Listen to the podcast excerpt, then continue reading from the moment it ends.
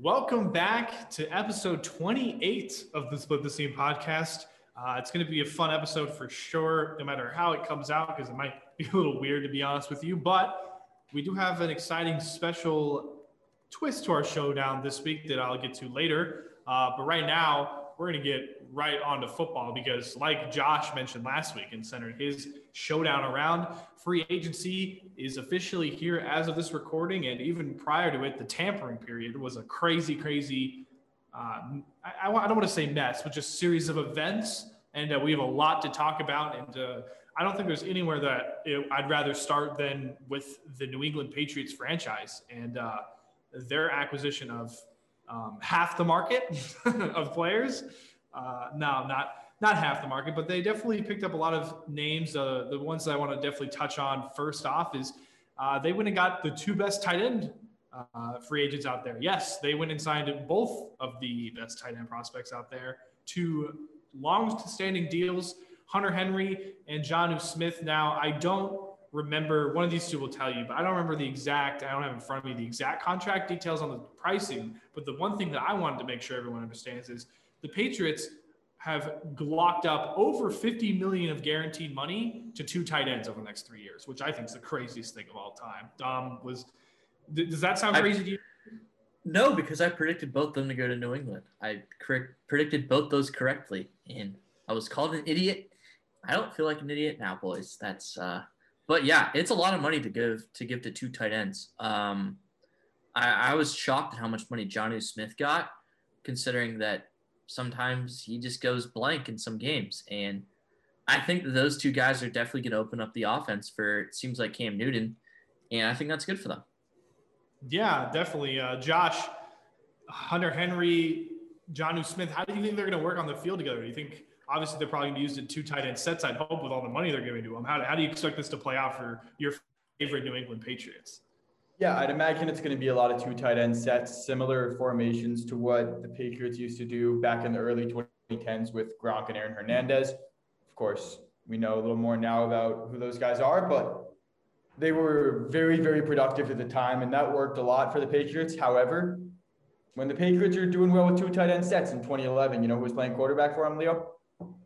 Tom Brady was playing quarterback for them. Not Cam Newton, I'll tell you that much. Okay, so yeah. I'm not too concerned with what New England's doing right now. At the end of the day, I don't see New England as much of a threat in the AFC East until they address the quarterback position with someone other than Cam Newton. I I wholeheartedly agree with Josh on this one. Uh, Cam Newton obviously given a one-year, $14 million contract. Uh, I've been vocal about how I feel about Cam Newton, which is a, late. a raise. I would like to add. Yes, uh, yeah, yeah, it's a raise. Uh, I don't think they should have played at all. I still think his shoulder's shot, and uh, I think he's to have problems throwing down the field. But to the Patriots' credit, what they've done with their offseason so far is improved in the short and mid range of the field, where Cam Newton, I think, can still throw the ball. So if they want to try to beat teams by dink and dunking their way and taking eight minutes off the clock per possession, they can go ahead and try it. But uh, Dom, I don't know if you echoed this thought, but I I just think when this team gets behind, they're going to struggle real hard with Cam Newton's uh, limitations. Yeah, but I also think that they're going to struggle less than how they struggled in the 2020 season because of these additions that they brought onto the offense. So I, I know that they're they're not the greatest uh, acquisitions by any stretch of the imagination, but I think the Patriots offense got better this offseason by a, a large stretch. They have guys that can get open, and yeah. that's what they just did not happen. And then Dom, obviously the Patriots did a little bit more than just tight ends. Uh, did you want to maybe lay out the defensive acquisitions that they also got uh, during this tampering period? Because they named a couple notable names to their uh, roster. They got Matt Judon, which is a really good acquisition on the edge, and they didn't pay him that much. I mean, Bud Dupree got more money to go to Tennessee, and Bud Dupree's coming off of a torn ACL. And frankly, hadn't really done a whole lot leading into last year. They also added Jalen Mills. Uh, I call him burnt green toast. And uh, he won't be green anymore. So very talented player. Like there's no other way around that. But he just uh, his eyes are in the backfield.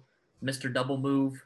Uh, he likes to bite on the double move. He's kind of like I don't want to call him a rat, but like you know he, he sees the cheese and he falls into the trap with a double move, and then guys just run right by him. So I mean, if, if they can develop him, like Stephon Gilmore was a really good bill, but he turned into a defensive player of the year as the Patriots they've done a really good job of developing defensive backs to being really good. And if they can do that, Jalen Mills, freak athlete, I think that could certainly be really good acquisition. Did they get anyone else?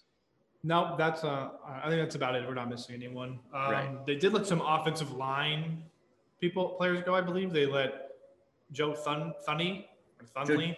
Tooney. Tooney, whatever. Yeah, my bad. I apologize, but uh, he left the Patriots. I can't remember who he joined. I believe Chiefs. Chief. Yeah, yeah. Kansas City, yeah, which is what I'm honestly more concerned about than anything else. Yeah. So Chiefs obviously struggled uh, with their tackle problem. We didn't know who they get back. They now They have three someone. offensive linemen. Yeah, they now have three. Yep. So the Chiefs filled the hole that there was a problem for them in the Super Bowl. Uh, that's another acquisition. Josh, is there any acquisition that you want to talk about? Maybe that isn't Bill Center? because I know there's one you're going to bring up, but I think we might save that for later. Is there a non-Bill Yeah. one that stuck out? non-bill one that stuck out. I think Leonard Williams sticking around with the Giants was a really big signing for that organization. I think they need an anchor up front, and Leonard Williams has been that for them for the past couple seasons.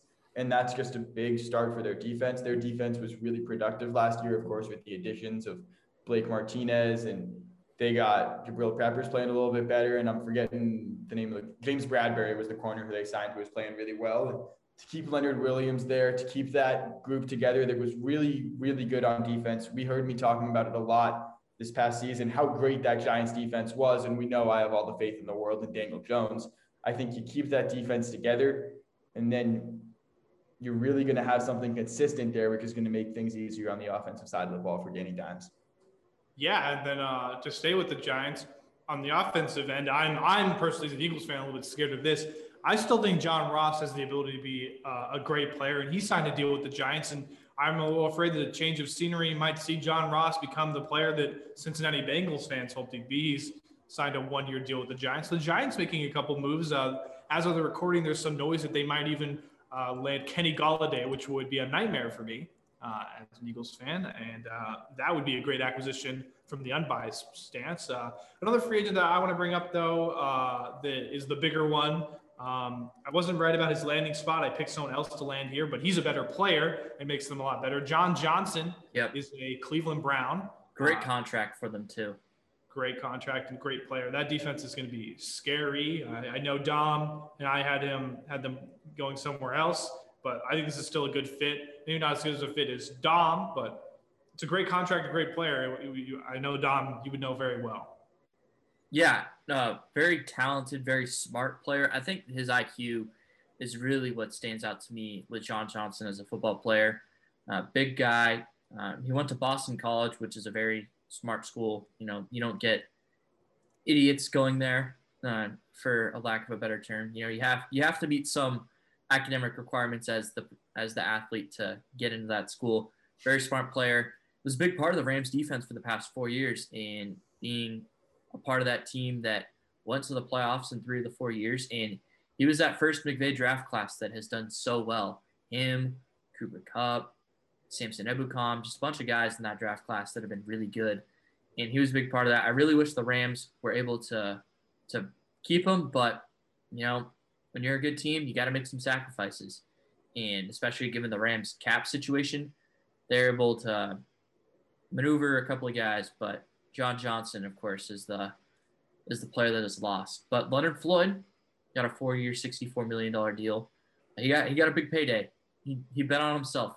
One year, ten million dollars to go to the Rams last year, and he made four four years, sixty-four million dollars. I didn't think the Rams were going to bring him back, but I love it. Uh, gonna live in the dreams of Russell Westbrook, not Russell Westbrook, Russell Wilson. And uh, I can't believe I just said Russell Westbrook on a football podcast. Uh, but uh, he haunted that man. He's gonna haunt him some more, and I love it. Yeah, Josh, I'm sure you echo the same thought, but me and you both thought the same thing. We saw that come out. Uh, how are the Rams paying for him? Uh, it, it still baffles me. I'm sure it baffles you. I- I mean, at this point, I know it's just ridiculous to say because it's obviously not true, but it really feels like the salary cap is a myth.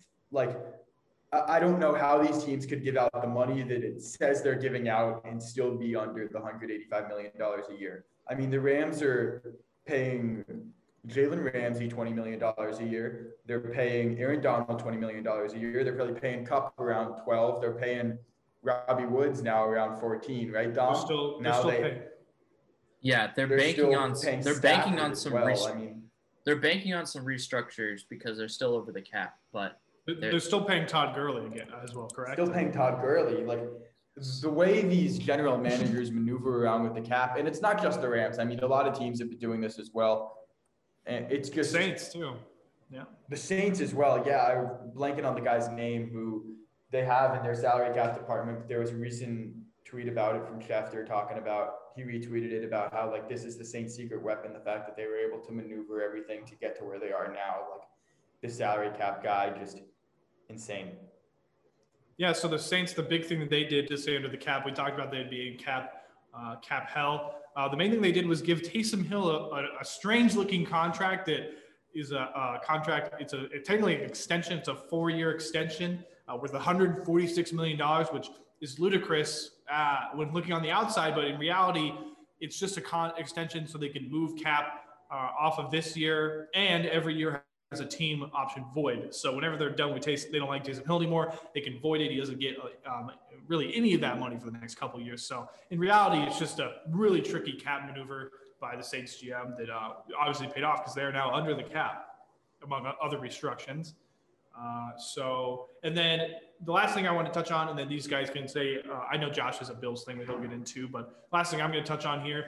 Um, Dom mentioned he was right about two of his picks last episode. I did get a consolation prize. I was right about one of them. Ryan Fitzpatrick is most likely going to be your starting Washington football team quarterback. Um, most likely, Josh. He'll probably start week one. I don't think they're going to throw Heinicke, Heinicke in there week one at least. Um, yeah, so Ryan Fitzpatrick's in the NFC East uh, on a one-year deal as well. Good spot that I thought he'd land, and I, I was correct about it. Uh, I'll leave Josh. I'll give Josh the floor to do his Bills thing, and if Dom thinks I missed anyone, he'll jump in before we get to the showdown. So, Josh, Bills news. Yeah, I mean, this isn't even just a Bills thing for me. I mean, I've always been very fond of Emmanuel Sanders for years. I thought he was a very talented player, even back in his days in Pittsburgh. I'm not a big fan of the Steelers overall. I've like I disliked most of the players in that organization, but Sanders was always a guy I loved. He was great in Denver as well with Peyton, and he kind of bounced around a little bit. Of course, now he's on the later days of his career. But when he was available for a trade, when the Saints got him, I was really pushing for the Bills to get him. I really wanted to see that happen. And to finally see him in a Bills uniform, I'm really excited about it for a one year, $6 million deal. It's a really nice addition to the wide receiver room, especially after losing John Brown. I think the Bills receiver receiving room is still one of the best in the league, if not the best now with this addition. I'm really excited to see what can happen with these guys this year. Definitely would say undisputed top five for sure. Uh, Dom, is there anything I missed that you may want to bring up before we go to the showdown? uh, I mean, Rodney Hudson got traded to Arizona today. Yes. That was pretty big. AJ Green was very bad last year, but he's now playing for uh, Arizona. I thought that was a big. Imagine getting JJ Watt and AJ Green in the same offseason. God, imagine if it was Five, 2014. five years huh? ago, we'd be saying Yeah. they're the Super Bowl. Yep, yeah, that's true. Uh, AJ Green and Larry Fitzgerald playing together on the field. Never thought I'd see that either. Uh, we're here now. Uh, yeah, they've, um, you know, we don't know if Larry Fitz is going to be sticking around, though. Who knows? oh, we don't know yet? Okay. He's not mind. under I contract. don't think- I don't think. Uh, Trent Williams resigned a massive deal for the 49ers, which is, I can't I, imagine Larry believe, Fitzgerald's wearing any other uniform. he's not going I- to I be wearing couldn't- uniform. He wasn't good this past year. I'd be fine with him retiring, but I don't want to see him play anywhere other than Arizona. Right. Yeah. All right. Uh, well, that basically sums anything up. If you think we missed anything that you we you need us to talk about next week, uh, go ahead and tweet at us. Uh, you know, at Split the Seam. That's where we are. I'm sure that's where you got the podcast. But for now, we're gonna jump in to our special showdown. I'll explain it once we we get there. Welcome back. We're here with the first ever guest on Split the Seam podcast. Uh, it's our own Danny. Uh, Danny Toes, an AP for one of the shows that Josh is the EP for. Uh, Danny, just tell us a little bit about yourself before uh, we jump into this. Uh, I'm Danny. I'm I'm a freshman at Syracuse, majoring in broadcast journalism. I'm from Maryland, diehard uh, Orioles and Ravens fan, and I'm excited to be here. There we go. Awesome. All right. This is, I, I'm going to preface this by saying that these two, I caught them in a very heated exchange in the Citrus studio. Uh, and I immediately thought, we need to have this happen on the podcast. So one of the questions they were debating will be in the showdown today. The showdown is going to be around the idea of comparing quarterback seasons. We're going, uh, you know, for example, one of the ones that we'll debate, the one that's highly touted here is going to be uh, Lamar Jackson's 2019 MVP season versus Josh Allen's 2020 season. And me and Dom are going to be the judges, and we'll come to a decision on which argument we like more. There's 10 of them, just like normal 10. There is a tiebreaker one, a very tricky tiebreaker one that we have prepared if we hit five versus five. Uh, and yeah, that's basically it. Uh, we'll see if Josh can break his uh, uh, no win streak, and we'll see if Danny can take down a regular in and send him to 0 and 3, which would be very interesting. Uh, we'll hop right into it. Uh, uh, when I get, let me just pull the list up real quick. We're not going to start with the one that I just said. I made sure that one came later for all intensive purposes. Uh, so we'll start here with uh, the first one we're going to throw out here is 2017 Alex Smith versus 2019 Kirk Cousins. 2017 Alex Smith was on the Chiefs, and 2019 Kirk Cousins obviously was the is a year on the Vikings. This is the battle of the routinely just good quarterbacks. So the quarterbacks you've never called great, but you've never called bad before in their entire career, basically. Uh, and yeah, so we're to start with Josh here because he's uh, resident here. Josh, give tell us why I should pick your argument. All right, so I think that Alex Smith definitely had the better year. And first, let's just look at the numbers. He had about 400 more yards than Kirk Cousins, same number of touchdowns, and one less pick. They both had 15 starts. So numbers are pretty similar, slightly favor Alex Smith, but nothing too crazy, right? But then to me, the thing that really makes the difference is you got to just look at the situation that each quarterback is in. Kirk Cousins was in his second year in Minnesota, starting to get a little bit more comfortable, starting to get a little more used to his receivers, starting to get a little more used to the system and feeling comfortable. You know what was going on with Alex Smith in 2017, Leo? What was going on in 2017 with Alex Smith, Josh? It, well, in 2017 in the NFL draft, the Kansas City Chiefs at the 10th overall pick took Patrick Mahomes. And Alex Smith put up the best year of his NFL career, knowing that the next offseason he was going to be shunned away from Kansas City no matter what happened. He fought a lot of adversity, not just with that, but later in the season, they went on a four game losing streak. Things were starting to get a little heated. There were even questions of, is it time to go to Mahomes? Nope, they stuck it out. They rolled with Alex Smith. They won four straight games to go 10 and 4 and got into the playoffs. Alex Smith not only had the better year numbers wise, but had to go through a lot more to have a better season. Okay. All right. Danny, here's your first ever chance to argue. Tell me why Kirk Cousins this season is a better season. Well, you know, going back to Josh's claims about the numbers, I think he was a little selective with some of the stats he picked. A lot of baseline numbers. Some I'd like to point out. Uh, Cousins actually uh, bested Smith in completion percentage. He was about two percentage points higher. He had a better touchdown percentage. He was about one percentage one percentage point higher there and he actually had a higher quarterback rating about it was uh, 107.4 to 104.7 so cousins really maybe not in the base like counting numbers traditionally he was better but I, he was definitely better when you look at more of the advanced the percentages those kind of numbers. And honestly cousins in those base numbers yeah he was slightly worse but i honestly think he had less help than smith had. You know smith working with one of the great offensive coaches of honestly ever and andy reid and working with Kareem Hunt in his breakout year, uh, Tyreek Hill, Travis Kelce, and honestly, a top offensive line with Eric Fisher, Mitchell Schwartz, Laurent Duvernay Tardif, all there in 2017. Meanwhile, Cousins, you know, he did have his weapons, you know, his Diggs, Thielen, Dalvin Cook. That Vikings O line was bad, and they've been bad for several years now. But in 2019, he just did not have great protection. But on top of all of this, something that I find very interesting and noteworthy about this is that Cousins went 10 and 5 and won a playoff game. Alex Smith went 9 and 6 and didn't. I think in the extra win and the playoff win pushes Cousins over the top. Okay. Well, Josh, uh, as per usual, I give you, I'm going to give you an opportunity to counter, and then Danny will get a chance to say one more thing before we make our decision. So go ahead with your counter the, the one thing that stood out to me is you're saying Andy Reid was working with him, all these guys were working with him trying to get Alex Smith comfortable, but were, were they working with Alex Smith or were they working with Patrick Mahomes? Uh, I think they were absolutely working with Alex Smith. He was their starting quarterback. So to say but, that they weren't working with him would be the, the players bit, certainly were, but Andy Reid, knowing that he's the head coach of this organization for a long time, and he just drafted a quarterback in the top 10 of the draft, gave up multiple first round picks to get him, he would be a little more invested in the guy he just drafted than the guy he knows he's going to move on from in the next offseason. I mean, I think it would be a horrendous look for a head coach to not be supporting his starting quarterback. So if Andy Reid wasn't working with Alex Smith, then something would seriously have been He, going he wrong certainly was working with. Alex Smith, don't get me wrong, but it wasn't 100% of his attention focused on Alex Smith. In Minnesota, Mike Zimmer and Kevin Stefanski was still there at the time, I believe. Kevin Stefanski was working very closely with Kirk Cousins because Kirk Cousins was the only option. Alex Smith was not the only option in this building. They had to divide the time between the two quarterbacks. Did Smith get most of the time? Probably, but he wasn't the full story there. He wasn't everything. I mean, the goal of every season is to win the Super Bowl. If you're not working towards that, then something's going wrong. So to say that Andy Reid wouldn't have been devoting his attention to making the offense the best that it could possibly be at the current time is ludicrous.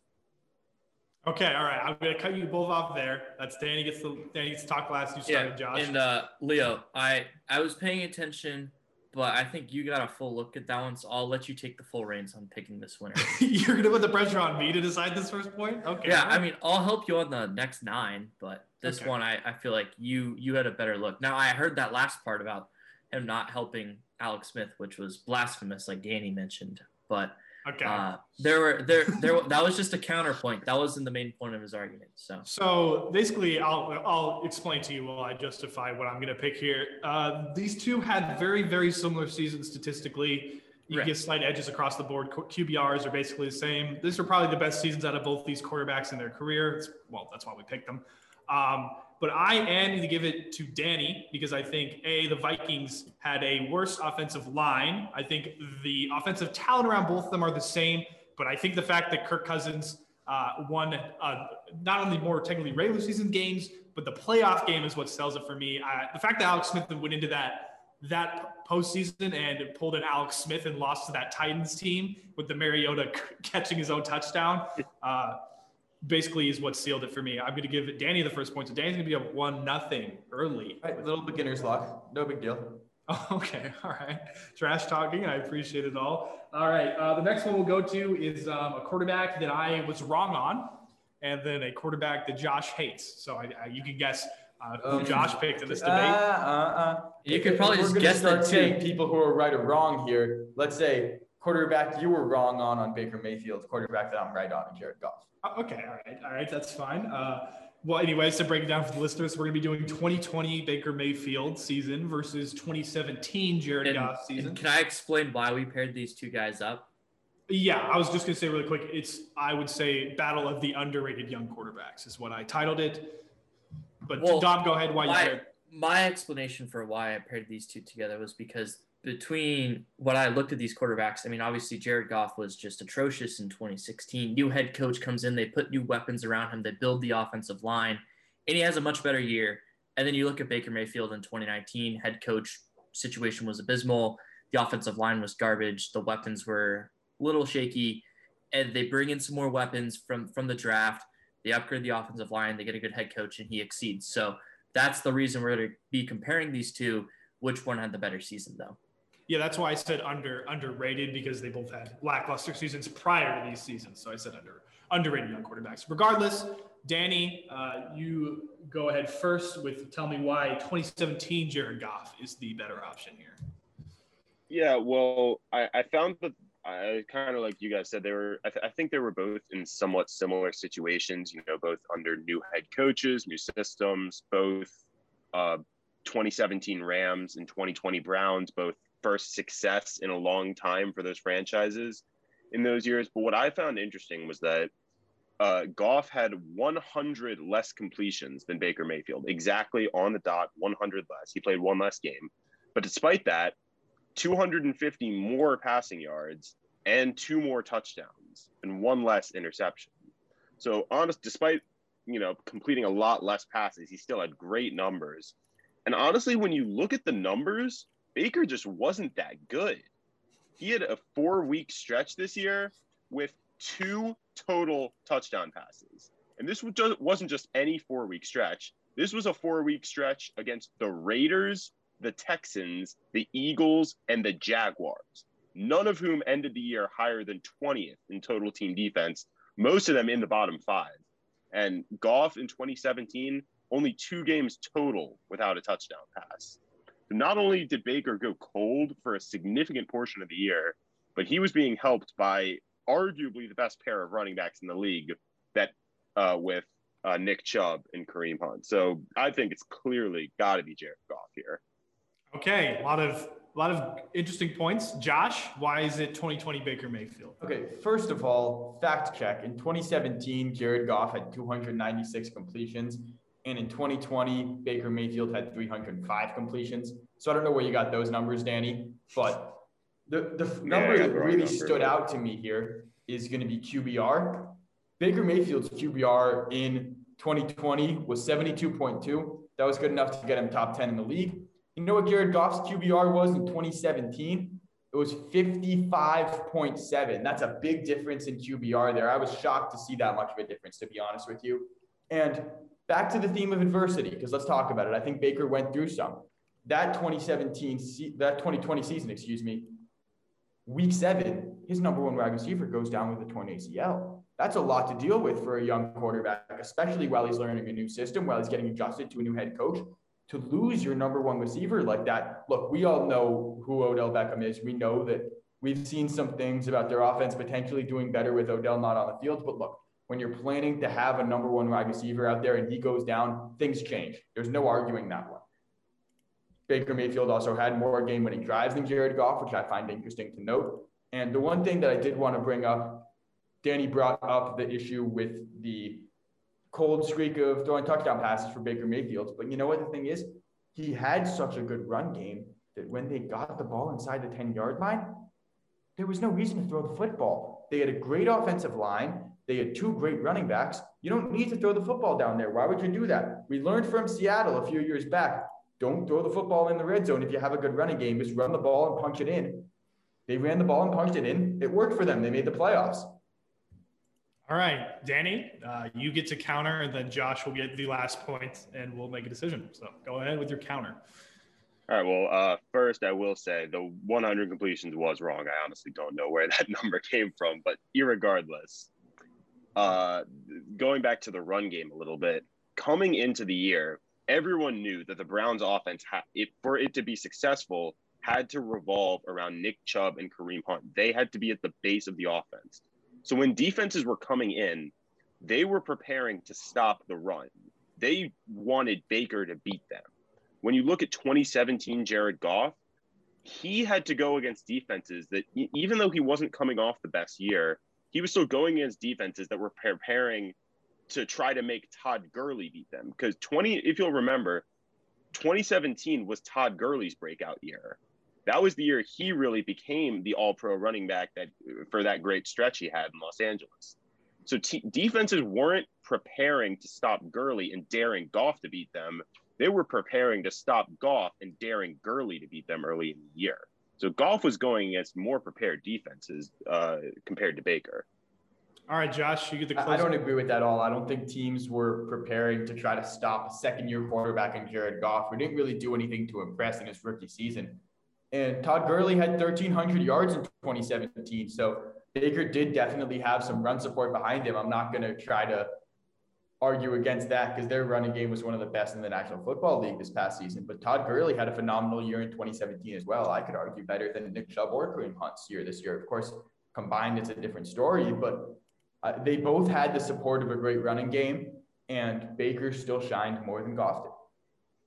All right, so Dom, I do want to deliberate a couple things out here with you first. So, first of all, I the one thing I do want to say that I wish Josh had brought up is that that cold streak was partly because the weather was so terrible in Cleveland for two of those yes. games that you couldn't throw the football. Which is something that we always hammered home on this podcast because I I like Josh. I'm a defender of Baker. I don't think he's great. I think he's good, and there's nothing wrong with that. And part of the reason why he struggled in those games was because of the the inclement weather in in the season. And but at the same time, Josh didn't bring up Todd Gurley.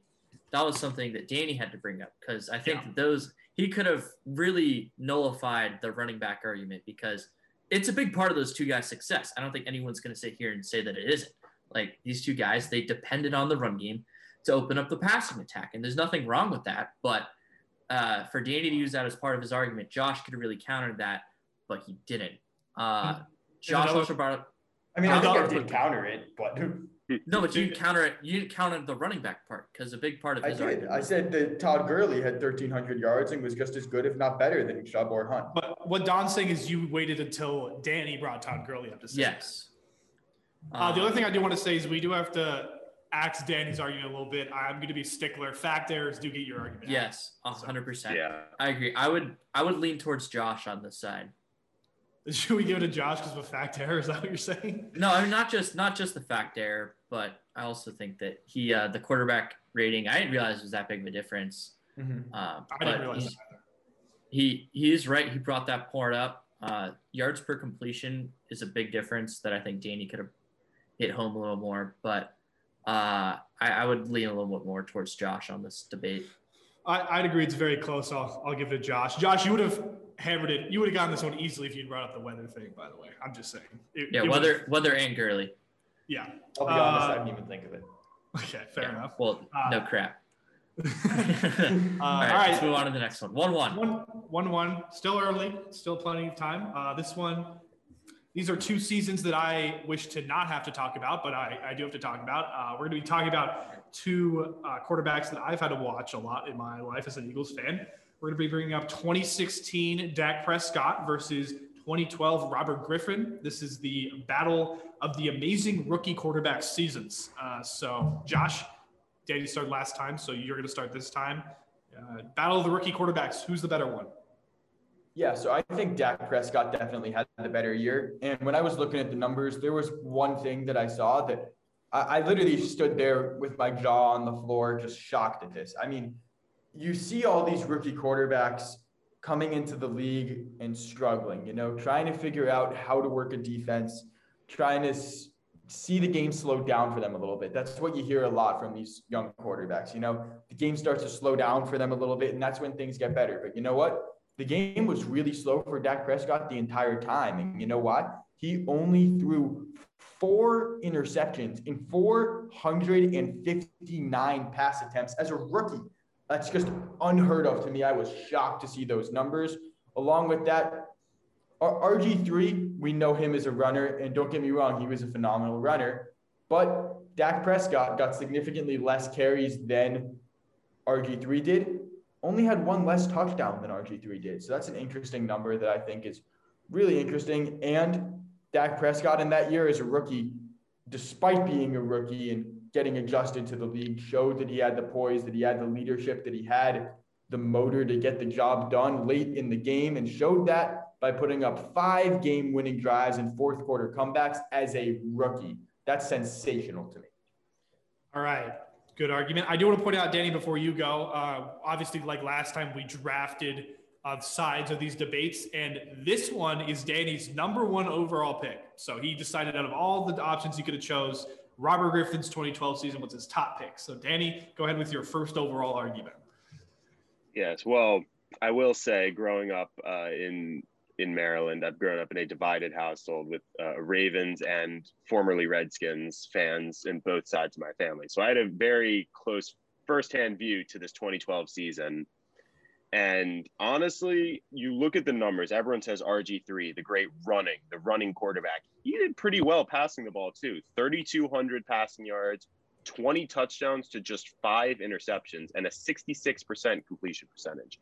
All very solid numbers passing the ball to go along with 800 yards rushing, seven touchdowns for the league's number one rushing attack. And Josh, you mentioned that uh, Dak only had uh, one less rushing touchdown, but I'll I'll challenge you on that. I don't think rushing touchdowns. Well, I mentioned the the seven touchdowns for RG three as a big stat. I honestly would say that quarterback rushing touchdowns are a little bit of a hard stat to quantify because were they QB sneaks? Were they just one yard uh, carries? I mean, I don't know that off the top of my head. I don't have that uh, written down, but I think that's important to note. And also, you're noting how close the statistics were between the two of them, especially running and passing the ball.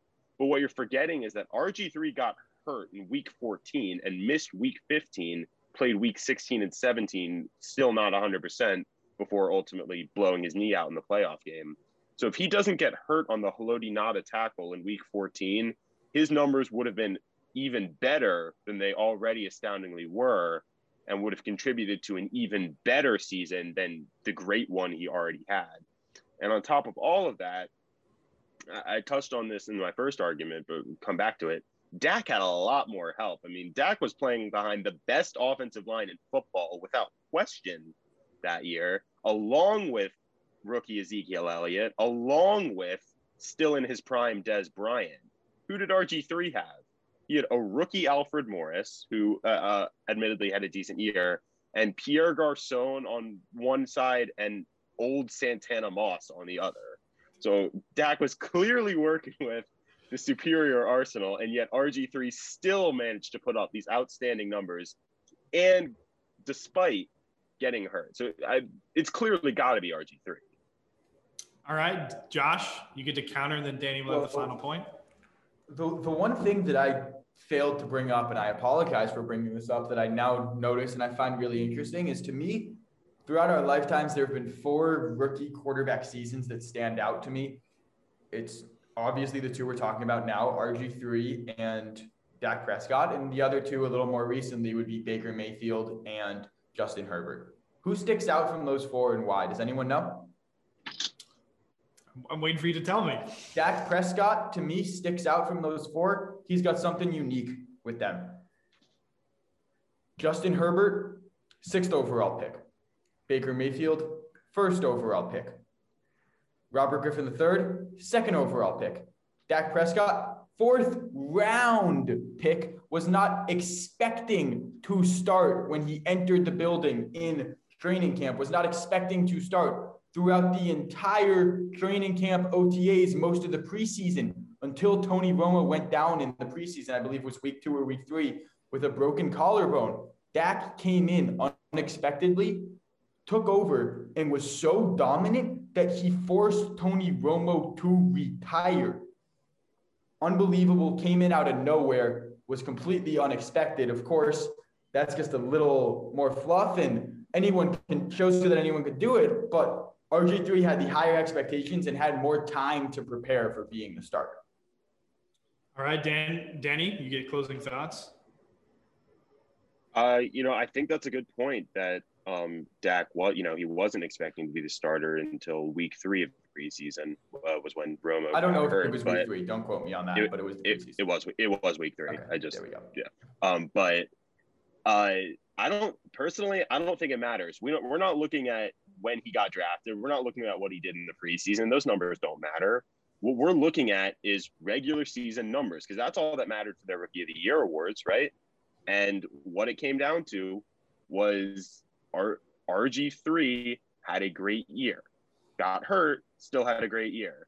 Dak had a great year, but did it with a lot more help. And as we've seen with the Cowboys in the last couple years, uh, while he's been important to their success, he's needed the help that they provided him too. Having you know the great running back with Ezekiel Elliott, having that great O line. So Dak, it was similar, but Dak, Dak's job was a lot easier than RG3's was. Well, Dak had more help on the field, but RG3 had more help off the field, getting all those months in the offseason to prepare for being the starting quarterback. We, yep, we, we got that, Josh. Uh, I'm, I'm cut it off. I'm gonna cut it off there. Uh, Dom, I he, he said a great running back Ezekiel Elliott. I just thought you would hate to hear that well, out loud. Listen, Zeke was Zeke was great in 20 good. I, no, I know. I just I want to pander to Dom. You, you, look at his runs. He's never been. Uh, we don't need to get into my my Zeke. Yeah, I'm just te- I was just teasing prior. Uh, for me, but this one was a lot close. better. For one, this this one is pretty close, and I think for me, uh, Dom, before you go, it comes down to how how they center their arguments. I, are we judging based on expectation? Uh, coming into the season? Do we factor that in or not? And do we factor in the fact that RG three got injured? How much do you factor that in? So that's that's the things that are weighing on my mind. I think these are pretty close arguments. Uh, well, what are think, you thinking? And one of Josh's big points hitting home was that you know Dak wasn't this high draft pick. Well, you could say that being a high draft pick works to your disadvantage because being the second overall pick, you're inheriting a bad team. And I think that's a very strong point. Is that when you're on a bad team, what Josh? I'm Dallas had the fourth overall pick the year they drafted Dak Prescott. And they That took is true. Okay, that is a good point. So they were a bad team. Yes, I, I forgot about that. Thank you. Um, anyways, uh, but at the same time, they're they're using that first round pick to help Dak succeed instead of you know being RG three. But yes, that is These, a good these are point. points that he did, but these are points that weren't argued. I And and the Redskins traded up to get RG three. You try not to factor anything Josh says in now because it's technically not a part of the Yeah, it was, it was it was the Rams trade too. So, but they, they Yeah. still weren't good. I think they had the fourth pick in that draft. So they didn't trade They- up very far to get him. They, did. sucked. Anyways, uh, so I mean, I value that. The injury, of course, is a good point. I totally forgot that RG three got hurt that year. Obviously, I remember him blowing his knee out against Russell Wilson in the Seahawks. And I guess more the Legion of Boom, but I, I will say, wait, I want to. The 2012 is that the Seattle Seahawks? They didn't win it that year. I can't. I can't. I'm bad with dates. Is that Ravens won it that year. Ravens won? Okay, That was the Ravens um, year. And then, the, so both these guys lost in the first round. Dallas lost to the Packers. In yeah, but they got divisional the first round bye. Yeah, They, I know. They just saying. also had the sixth overall pick the year they traded to get RG three. Okay. So one thing I wanted to see. 2016 wasn't the year in when they the Cowboys lost in Green Bay because of the Dez no catch, right? No, Yes, this it was. was. no, No, no, it was? they lost to they lost to Green Bay, but it, it was the It was in Jared Cook Dallas. toe tap catch. yeah. Uh, toe tap. after Aaron Rodgers went up big, Dak right. brought him back, and then Aaron Rodgers said, "S- "Screw you." So, Uh, somebody I want, played I, with Romo. Dez Bryant with Romo- Romo. Yeah, yeah. Okay. Yes. That was- that was like years- That was years before. so. That, that was closer to the RG3 season, actually. Um, but what I, what I wanted Danny to bring up was the fact that RG3 had to get hurt out of this playoff game to make an impact, which I thought might say something. I don't know, Dom. What are you thinking? Because I we're we're we're teetering on this one a little too much. We have a lot more to get into. I'm curious what you're Uh, I think I sided with Danny just a little bit on this one. It was very close, but I'm gonna go with Danny. Yeah, I, I'm fine giving to Danny as well. Uh, I think I think personally the uh, RG3 rookie season was much more electric. Uh, I'm going to give Well, but Danny. uh, we're not picking based on what season was better. We're picking on which guy made the better argument. Okay, I think he hammered home how electric the season was in the stats that he gave out. So, Right. so all right, so Let's move on to two number one. four. Overall pick coming through. Yeah, you know, yeah. Uh, two one. We'll move on to the next one. Uh, we have we're completely switching uh, gears a little bit up. Uh, we're bringing up uh, milestone seasons. Uh, this is going to be 2013 Omaha Peyton Manning versus 2018 Patrick Mahomes. So the uh, the Kermit the Frog man versus the Big Forehead. Uh, that's not what I titled it. It's actually the battle of the 50 touchdown seasons. So that's what this is. Josh, uh, you no, sorry, Danny gets to go first. Uh, Danny did not select this. Josh selected the person here, but Danny, you'll be arguing Patrick Mahomes' 2018 season, correct? Yeah. So what I found very interesting, I think these guys they had very similar seasons overall. You know, the numbers, you know, some are better for us, some are worse. But what I found really interesting was that this, you know, this was Mahomes' first year as a starter versus Peyton's 15th. So this is where Mahomes, you know, th- this is essentially his rookie year, his first year making starts. He's trying to figure out adjust to the NFL gameplay. You know, he did sit for a year, but there's a big difference between sitting and actually playing. He lost four games all year. Those four losses were by a combined 14 points. So there was never a game that Mahomes and the Chiefs were truly out of it. Um, and if you want to talk about clutch time, Mahomes balled out in the playoffs. I mean, he dominated the Colts in I believe I believe they had a bye, so it would be the divisional round, and then you know took the Brady Pats to the wire in overtime and only lost because he didn't get a chance to have the ball. So you look at that compared to Peyton Manning in the playoffs, and you know everyone remembers the Super Bowl against the Seahawks where they were just horrendous. But it wasn't just that game. Also in uh, their opening game against the Chargers, he wasn't good either. 230 yards, uh, an interception, only six yards per attempt. Not looking good there. So Peyton, honestly, when it came to clutch time, Peyton wasn't that good, especially compared to Mahomes. And honestly, uh, Peyton's team needed him a lot less than Mahomes did that year. A lot of the pieces of the no-fly zone defense were already there in 2013 Meanwhile, Mahomes was playing in shootouts all year. If Mahomes didn't throw 50 touchdowns, they weren't winning a lot of the games they did. Pey- if Peyton didn't throw all those touchdowns, they were still going to win those games because they were already blowouts because no one was scoring on the defense anyway. All right, interesting points. Josh, your deb- your main argument? Definitely some interesting points, and this is a really interesting argument for me because it's a guy who I think of very highly, obviously, in Patrick Mahomes. I've said it many times that I expect him to be the greatest quarterback of all time when he decides to hang it up. And I'm arguing against him with one of my favorite quarterbacks of all time, and Peyton Manning. So this is an interesting one for me.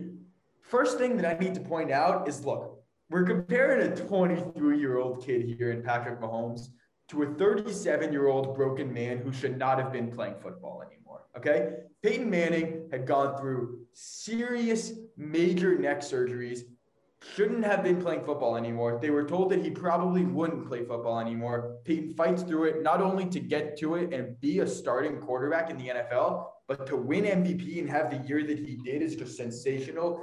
And I could argue it was the best year any quarterback has ever had. You look at the numbers between these two, Peyton Manning put up 400 more yards and five more touchdowns. Had some more impressive numbers there. And the most important stat is wins. Peyton went 13 and 3, Mahomes went 12 and 4. Peyton made it to the Super Bowl, Mahomes didn't. Don't have much else to say to you, Leo. Right. Okay. Well, Danny, counter argument. Well, touching on your, you know, young gun versus old geezer argument here, I would honestly say it's more of it was more of an advantage for Peyton than you're making it out to seem. I mean, coming, yes, you know, ideally, no one wants to be coming off a major injury and on a new team, but Peyton been around the league uh, at this point in his career. He knew what was coming from pretty from most of the teams he was playing. He had the uh, advantage of experience by this point and Mahomes didn't have that. Mahomes is a rookie who's making his basically first starts in the NFL, not counting a week 17 game against Denver, you know? So it really was almost an advantage for him because no one knew what to ex- he he knew what to expect of other teams. People didn't know what to expect of Peyton. You know, coming or uh, this is now two years removed actually from uh, his neck surgery, but it's you know people were asking those questions is he still going to hold up is he still able to throw the ball but um he had the advantage of experience mahomes didn't have that Okay. All right. Josh, closing arguments. I don't have much else to say. I think I made my point clear. Peyton shouldn't have been playing football anymore and put up arguably the greatest year in NFL history. Made a Super Bowl. Mahomes didn't. Got more wins than Mahomes more yards, more touchdowns. What else do you want to see? What happened right. when he got to that Super Bowl, though? He got there. Did Mahomes? Mahomes right, didn't I, have a chance. He didn't get the ball. I, am going to cut it off. You want there. to blame the overtime rules, Danny? Josh, I'm cutting you off. I'm cutting you off. Uh, Dom, I, I did want to throw a stat out at you that I, I wished uh, Danny had argued. Uh, Josh brought up how many more yards and such that Peyton Manning had than Patrick Mahomes this season. I think it was 400, right? Uh, I wish Danny had brought up the fact that uh, Pat, Peyton Manning threw the ball. He had 450 more completions. Uh, he had 450 completions to Patrick Mahomes' 383, and he also threw the ball more often, 659 to 580. So you could just say that they relied on Peyton Manning more. Uh, which I thought would be interesting. But what do you what are you thinking with this one? Because I think there are two good. They, they took two great ways to argue this, in my opinion. Yeah, and I mean, like it's really tough to decipher between these two guys because, of course, they were both really damn good, and they both. I think these are two of the greatest quarterback seasons of all time. So they both had easy arguments to make, and of course, I think that when you look at it. Uh, Patrick Mahomes, he had a couple of bad games when uh, when Danny said that he didn't have a single bad game all year. And against Jacksonville, who was not very good, 313 yards, no touchdowns, two interceptions. That was the one game that defense played really well. Then against Arizona, 250 yards, two touchdowns, um, but didn't really Dom, do too before much. Before you continue, that Jags defense was still pretty much at the core Jags defense that it was when they went on that AFC title game run. Correct? It was a year removed, so yes. Gotcha. Right, but their defense took like major step backs that year because they sucked. Um, uh, I mean, I I'd side more with uh, I'd side more with Josh here on this one. I think he hit home on the injury on the injury point that Peyton Manning was coming off of that. Um, you know, obviously there's the experience of Patrick Mahomes, but uh, we've talked about it. He got the Senator Alex Smith, a really smart quarterback, uh, and then got to learn from a really good head coach. While Peyton Manning was doing the, all of this under John Fox, who was a really bad offensive coach. Yeah, I did. Shoot, this is really close. Not I do, only is he a really bad offensive coach, Well, I mean, he's a defensive coach. gave but- his offensive coordinator a full-on head coaching career just because he was connected to him for that one year. yeah, uh, yeah. Uh, Adam think- Gase is only a head coach because he was with Peyton Manning for that year. I yeah. Uh, I do I do like ah, this is close because Danny Danny does have a point. Peyton Manning had the no fly zone, man. I, I I think I think I I think we should give it to Josh. It's really close. I, I Well, really I don't. close. The the Denver defense wasn't like that good this year. Well, they're really not that great yet. Was that They did not have. They did not have Talib. Uh, I think Dumervil left the year before. Yeah, Uh, Dumervil was gone. They didn't have Doomer- Talib, but a lot of the um like the Von Miller, Malik Yeah, they Von Jackson, Miller. like more of the front, like the front set, more of the front seven, and then pieces were there, and Chris Harris was there. Right. I, I, I, I'm still giving it to Josh. I think, I think he, the he was super shoulder- efficient with what he had. yeah, It was a neck injury. It was a neck injury. Like Yeah, his neck was like broken. he really should have been playing football. Yeah, we'll give it to Josh. We'll tie it up two to two. Um, But before we move on to the next one, I do want to say Solomon Thomas, who signed a one-year deal with the Raiders, I think that's a fantastic signing for the Raiders. Stays Yeah. in the bay.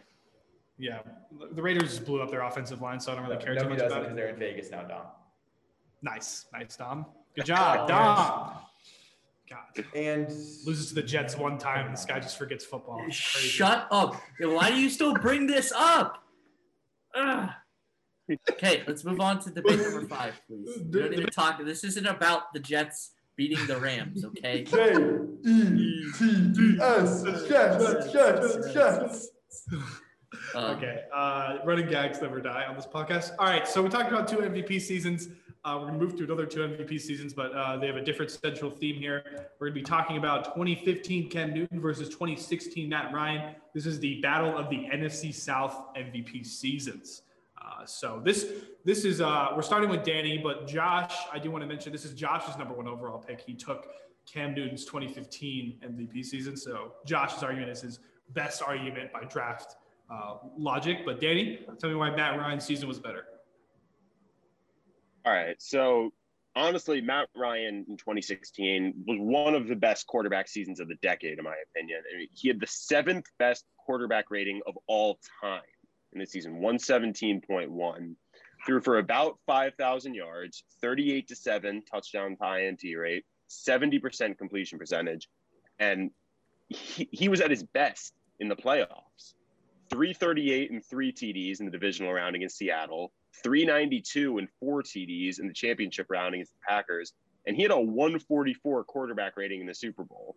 And you know, you you talk about oh they blew this 28 to three lead, uh, but honestly, a lot of that was the play calling. They got very conservative with the play calling there. That's not on Matt Ryan. Um, so honestly, when you look at his whole body of work, you know, he really just dominated the entire season, and it, it's clear to me at least that the uh, Matt Ryan season was superior. All right. Well, that's I definitely think he hit some points home there. Uh, Josh, tell me why your number one overall pick is the correct pick for the judges. Well, 2015 was a phenomenal year for Cam Newton, who now sucks in New England, but it was a great year for him in 2015 over in Carolina, where some good things were happening down there. He put up 3,800 yards, 35 touchdowns, only 10 interceptions, and led them to a 15 and 1 record. Of course, got some help from a nice defense, good defensive coordinator they had back there, I think, back in the day, guy named Sean McDermott. But we'll continue with Cam Newton here. Um, you got to account for him as a rushing threat as well, man. 10 rushing touchdowns, 636 yards on the ground. He was dominant both ways for this Carolina offense and really helped them produce because you know what? He really needed to produce for them because they didn't have a lot of weapons outside. Their leading receiver was a tight end. Greg Olsen had 1,100 yards. Their best receiver, as far as uh, literal wide receivers, Ted Ginn, literally 739 yards that year for Ted Ginn. That was the leading wide receiver on a team that went 15 and 1 with an MVP quarterback. The best wide receiver had 739 yards. For context, Matt Ryan had Julio Jones. It's pretty damn good. He put up 1,400 yards that year, and he only played 14 games as well. So if he stayed healthy, probably would have gotten to 1,600. And the thing to me that stands out, Danny, I was shocked to hear you try to blame the Super Bowl loss on play calling because I think that the guy calling the plays for them, Kyle Shanahan, was the only reason Matt Ryan was there in the first place. I think we saw once Matt Ryan, once Kyle Shanahan left Atlanta, that Matt Ryan just wasn't the same quarterback without him. We saw how well he was doing in Shanahan's system. Shanahan leaves and he's not doing as well. I'm not sitting here saying Matt Ryan's a system quarterback, but he had his best year under Kyle Shanahan. Shanahan leaves and he's not the same. All right, Danny, you get a counter. I mean, we're not talking about other years. We're talking about 2016. And in 2016, he had a career year. And also to note on the Panthers, um, uh, they played the easiest schedule in the NFL. Their opponent had a combined or had a 441 win percentage. That's the lowest in the entire league in 2015. So yeah, they went 15 and one, but they played a pretty damn easy schedule to get there. All right, Josh, closing arguments, then it's up to me and Dom. You, you got to account for the dual threat and you got to account for the system he was in. You got to account for the help he had on the outside. You got to account for the help he had in his headset. Dom, this one's close again, man. I, I'm I didn't know that stat about the Panthers be, playing sub 500 team or sub 500 Well, season. I mean, nat- naturally, as a winning team, you play a team with a losing schedule. So, I mean, I, I'd be, when you go 15 and 1. I'd But be also, curious. they were tied. That strength of schedule number was tied with the Jets, so it wasn't like it was all good teams at the bottom of that ranking. right. Wait, they were tied with which team? Uh, I believe it was the Jets. Dude, Yes. Josh. Josh, do you Uh, want Josh? I was leaning towards picking you in this argument, Josh. oh, that is so funny. Um, this is tough. I mean, Matt Ryan threw for nearly 5,000 yards, man. But I mean, I didn't know the leading receiver on the Panthers had 729 yards either. 39, Yeah. 739. 730, okay. 10 yards, Josh? It's 10 yards. I want to get the numbers right, Leo. Okay, fair enough. 1,200. I- Yeah, Dom, I. I don't know. I, I think I think I'm going to lean Josh because that was they literally thought that team was going to go undefeated, and that season was nuts. I you know what? I don't know though because Cam quit on the Super Bowl, man. Oh God. They both they both lost in the Super Bowl. So I I, but I Matt don't Ryan take. dives on that fumble. I mean, you don't know that. Like Cam Newton doesn't blow a 28 to 3 lead. once again, you don't know Cam that. Newton Like, doesn't this- get a 28 to 3 lead to blow. Yeah, you See, guys are you is guys are you guys are you guys are just both throwing out hypotheticals that just don't help you Correct. or, or or or like hurt your arguments. Okay, so you want to you want to go Josh? I want to go Josh, and Okay, I we'll think go- we we'll- both agree. yeah, we'll go so- Josh. I'd just like to note the precedent of choosing the quarterback with uh, no receivers and a great tight end versus uh, the quarterback with the bona fide number one. Just You- note that precedent for Yep. later. okay, that Yeah, no, if it's part of your argument, that's part of your argument. Yeah. No, all right. We'll, we'll keep moving. Uh, Josh is up three to two. Oh, we got to keep moving uh, for time's sake. Not, we, we've thrown two great seasons out of quarterbacks, two great quarterbacks, two great seasons. Uh, we did a little bit of a gimmick. This next one is far from that. Uh, we'll be arguing 2000 Trent Dilfer versus 2007 Eli Manning. This is the battle of the quarterbacks carried by their defenses to Super Bowl titles. Josh, you'll be starting with 2007 Eli Manning because Danny took Trent Dilfer to second overall. Yeah, so let's start with the easy stat. Eli played 16. Trent Dilfer started what eight games, I believe it was that year. I think it was maybe it was definitely not 16. I think it was a lower number. I I'm gonna have to double check that number, Danny. I'm sure you have it. but he took over. He took not over in week nine.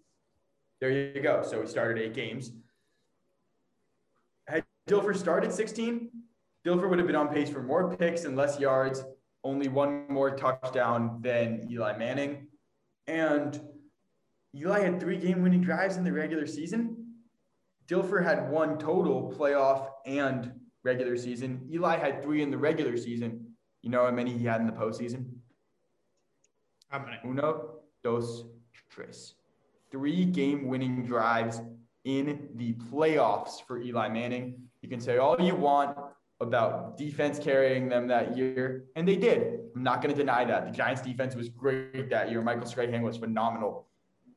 But Eli had three game winning drives in the playoffs. He did have some memorable ones. All right. Danny, why is it 2000s Trent Dilfer? Well, you noted that uh, Trent, I mean, Trent Dilfer, you're right. He didn't take over until week nine. Um, and that was because at that point, the Ravens offense hadn't scored a touchdown in a month. Four weeks since they had scored a touchdown. And in his first game, they didn't score a touchdown either. So they went on a five week touchdown drought and they lost that first game he started. But after that, 11 and 0. He did not lose a game the rest of the season en route to winning the Super Bowl. And Eli, and honestly, when you think about it, Eli was one of the reasons that they almost didn't get into the playoffs anyway. Eli was 18 of 53 passing the ball in a week 15 loss. He was 7 of 15 in week 16. And so honestly, they might the not game have that he was seven and fifteen. Uh, Josh? I, I don't know this off the top of my head. Jo- I, I guarantee. Josh, who were they Josh, playing that week and where was? it? Josh, Josh, Josh, You, you have to you have to Josh, wait to count. this- You, you can, can- you you can can't you can't interrupt him. You're right. It might have been weather. It might have been something, but he wasn't the reason that they were getting in the playoffs. But bringing it back to Trent Dilfer a little bit for my argument here, you know, you're right. Taking over in week nine, his numbers aren't going to be great. But what Trent Dilfer did so well was that he understood his role on that team. The 2000 Ravens defense was the greatest of all time. They only gave up t- more than 20 points twice all year. More than 20 points twice. And that was to the Jacksonville Jaguars and the Tennessee Titans, two of the top offenses in the league that year. So Trent Dilfer coming in, he knew his role was to be a game manager, not make the big mistake and give the game away. And he fit that perfectly. It's not about the numbers for this one, it's about him knowing his role and being the perfect man for it. All right, Josh. Now you can counter and say I- things. I'm sure it was bad weather that day. I can't. I don't know off the top of my head. I don't know who they were playing, where it was. I'd imagine Week 15 as a New York quarterback must have been terrible weather, and that's why he only threw the ball 15 times. That would be my guess. The the one stat that I'm going to keep hammering home. Trent Dilfer had one game-winning drive all season. Eli had three in the regular season. Had three in the playoffs. I I don't think I need to say much else. Three game-winning drives in the playoffs. All right, Danny, you get to close this one out. I'll hammer my point home again. Trent Dilfer didn't need to be the guy who was making the uh, comeback game winning drives. That just wasn't what the 2000 Ravens needed from their starting quarterback. They needed a game manager who could avoid the big mistake. And that's what he did. He fit his role perfectly en route to the title. Okay, the Giants needed someone to deliver those game-winning drives in the playoffs, and Eli did it three times. It's more impressive to deliver the game-winning drive than to not be needed to deliver the game-winning drive. To be fair, Dilfer did also deliver the big play when needed 96 yard touchdown to Shannon Sharpe in the AFC Championship game. He could do it when he needed to as well. All right, I'm cutting both of you off. He gets the last point. Uh, Dom, I this is interesting I- I really I like that he hammered this home was- the 11 and 0. I mean, Yeah, Oh, I thought this was the oh. easiest one to decide. I think this one goes to Danny. yeah, I, I the funniest thing is I thought this was an easy. I thought this was Danny was gonna surrender a point because of his Ravens fandom. and He just blew me out of the water. Yeah, I want to give it to Danny. I a thousand percent want to give it to Danny. This is a better argument. He, I don't agree with that at all. Three game-winning drives in the playoffs. Well, one They of them played four only- games. He won three games on his own. those games, those games, but he he perfectly argued. The defense allowed 14 points in the Super Bowl, Josh. And then, of course, he had that great play. Listen, I, I'm not trying to discredit anything Eli It, did. it was but more than a couple Hey. plays on that drive. It was they it's- needed it's- to get to, I believe it was the 40-yard line where the play started there, and they only got to around the 25 Right. on that play. They still needed another 25 yards. That throw Right, to, I think it was but- Plaxico in the end zone, phenomenal. Right, but Josh, at some point, you there, there are several drives in that game where he had opportunities to do stuff and he didn't do them, and he needed to do it when it mattered most, and he did. But Trent Dilfer didn't need to do that because he was better than Eli Manning, and that's the point. That's the point that Danny hit home, and I think that's why he wins this argument. And and, Dan, and Danny, I like that Danny brought up because Eli Manning did almost cost them the playoffs. That's like that's a literal fact at the end of the season. I looked, I remember those games. They're against divisional opponents, and he nearly cost them the game. They were close, lo- loss and win. Uh, so yeah, three three. Wow, I, I actually didn't think it'd be like at this score at this point. To be honest with you, I thought someone would be leading. Uh, we'll move on. We're gonna go focus on one specific team, a historic quarterback franchise, in my opinion. Uh, we're gonna move on to 1995 Brett Favre versus 2020 Aaron Rodgers. We're doing another big old gap in time here. Uh, this is a 25 year gap, uh, so just keep that in mind, you two. Battle of the Packer MVP seasons.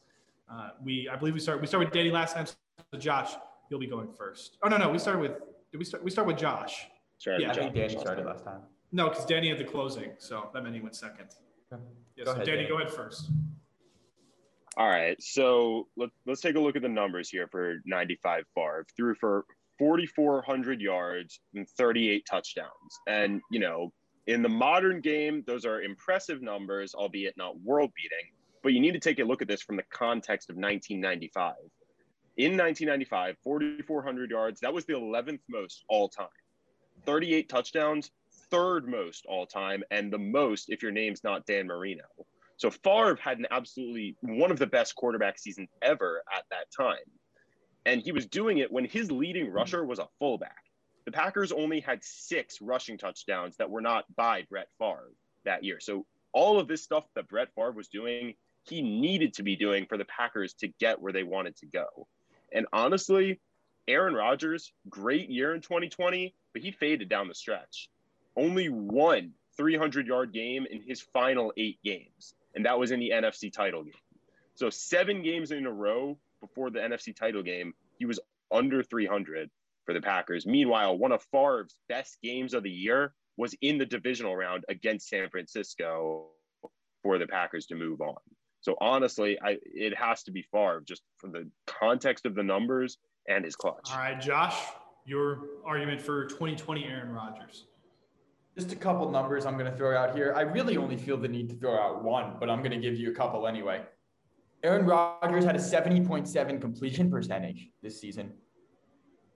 Brett Favre only 63% in his 95 season. Aaron Rodgers had two game winning drives to Favre's one. I know you guys don't really like the idea of game winning drives, apparently, so I'm not going to throw that number out there. It's not too important.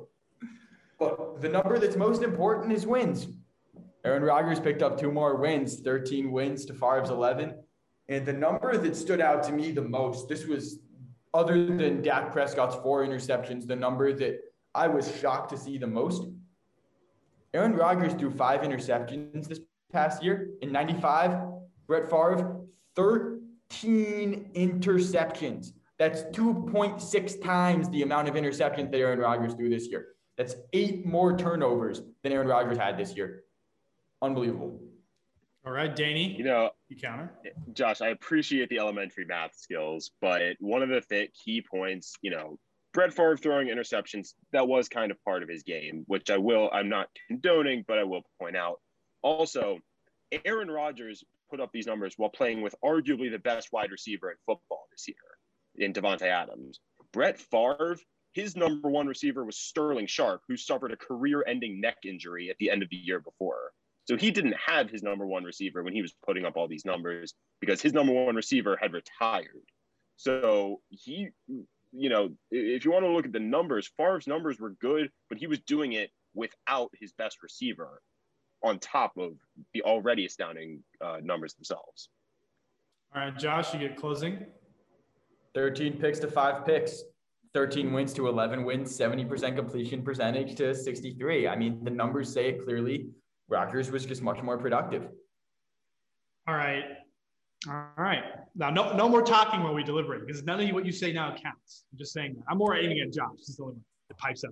Uh, they're, what- they're both saying it. That's Okay. that's not- All right, uh, Dom. The first thing that I, I, I want to say before you start that uh, to argue towards Danny is I really like that he made sure to hammer home that this was a different era because I think that's really important. The fact that this was 1995 versus 2020. So I, I thought I thought that's a, important to the argument that he brought up. That's what I was looking for him to bring up. I don't know what you're thinking. Yeah. Yeah, no, I mean that was a big part of it. But I, I thought Josh did a really good job of like hitting at the stats and like, but more interceptions and all that stuff. All right, so I'm fine giving it to Josh because he threw 13 picks in an MVP season is is interesting for sure, uh, and so I think we give it to Josh. And is, is that tying this one up again? Are we? Yep.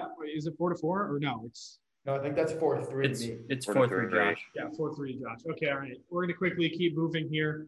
Uh, we're gonna go next to 2007 Ben Roethlisberger versus 2008 Philip Rivers. Battle of the 2004 draft class. Uh, Josh, you'll be starting this one. Well, again, there's one thing that matters in football. It- It's not who gets the most yards. It's not who gets the most completion percentage. It's not QBR. It's not any of that crap. What matters is winning football games. 15 starts for Roethlisberger went 10 and 5. 16 starts for Phil Rivers, 8 and 8 that year. And you also got to look at the guys he had around him.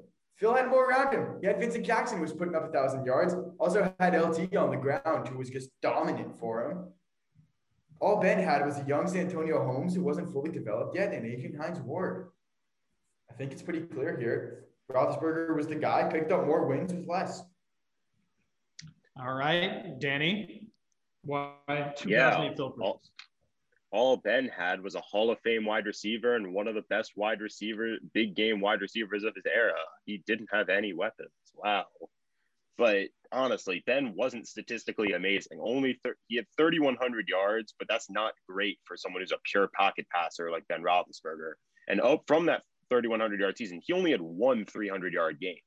And on top of that, he was absolutely awful down the stretch five straight games from week 12 to week 16 with under 200 yards passing.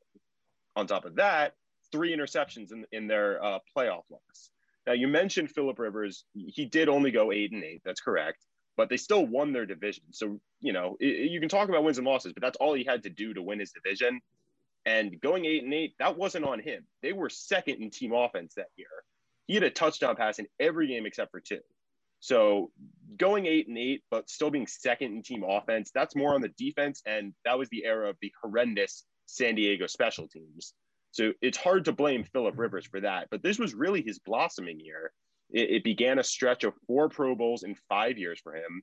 He had a career high 34 touchdown passes and a career high 105.5 quarterback rating. So this was a great year personally for Philip Rivers. It was a great year for the San Diego offense as a whole that he helmed as compared and uh, as compared to Ben Roethlisberger, who kind of struggled for a, lar- a good chunk of the season. All right, for time's sake, I'm only. hold. I was only going to give on. a counter. Oh, no counter, no counter. No, give a counter. I was because Josh should get to respond because Danny technically got to respond. Well, hold on. Before before Josh goes, I just want to point out the Charger special teams have never been good. It wasn't just that era; they've just never been good. But yes, Wait, wasn't this the year that it was like first overall Chargers offensive defense? That was uh, 32nd? 2010. Okay, never mind. Then. no, it wasn't that year. Okay, That Josh. is by far the most impressive football team of all time. The 20. It is, yes. Oh, it, They went what eight and eight that year, They went nine and 26. seven. nine and seven, with the first offense and first defense in the NFL. That's phenomenal. Is there Stupid. anything you'd like to counter before we pick to keep uh, so we can keep this thing Yeah. I I mean, I think I hit my point home. It's about winning football games, and that's what Roethlisberger did. Sure, Philip won the division going eight and eight. Alex Smith won the division going seven and nine this year. Are we that impressed with him? No. It, All it right. doesn't matter Alex- if you win a Alex- weak division going 500. Alex Smith went five and one this year. If we're going to be, if we're going to talk about that. There we go. Uh, so Josh talks about winning, but he doesn't mention at one point the fact that there's two sides of the ball. Josh mentions both their offenses, but to my knowledge, the Pittsburgh Steelers defense that year was significantly better than the Chargers defense. So there's that. And then, of course, that was his main argument was that Ben Roethlisberger, wa- Roethlisberger won more. And, you know, he's right, but that's not why he won because he was a better quarterback. I think Phil was a better quarterback, and Danny mentioned those reasons. I'd give Danny this point. Danny hit home the stats that matter the most, so I would give it to Danny in 2008. Philip Rivers and tie this thing up. So that's what we're gonna do. It's tied up, and we're going into the the the main event. I guess I would say this is the main event debate. This might get crazy, Tom. I'm not gonna lie to you. It was we still crazy. have one more, I thought. No. Well, we do. It's after this one. I want to slot this one in as actually we should have this one be the last one. This one should be the last A one. Never mind. wardrobe change for this one. Yeah. Sorry. Yeah. Well, well, you'll you'll need to save that for a second. We're Yeah, we'll save it. We're gonna switch it. That's a I- nice running back jersey, Danny. I, I was Wow. ah, save it, save it, You save will. it, save it. All right, we're gonna change it since it's high four to four. We're gonna change the main event to the last one. I, I wanted to put it at nine because I was scared that we might Oh. not be there by then. Uh, but we're gonna move to our next one, which is uh, another interesting comparison here. We're gonna go 1990 Randall Cunningham. So this is the oldest season we have on the book versus 2002 Michael Vick. It's the battle of the mobile gunslingers. Uh, Danny starts this one, correct? Because yeah, Danny, you start. Yeah.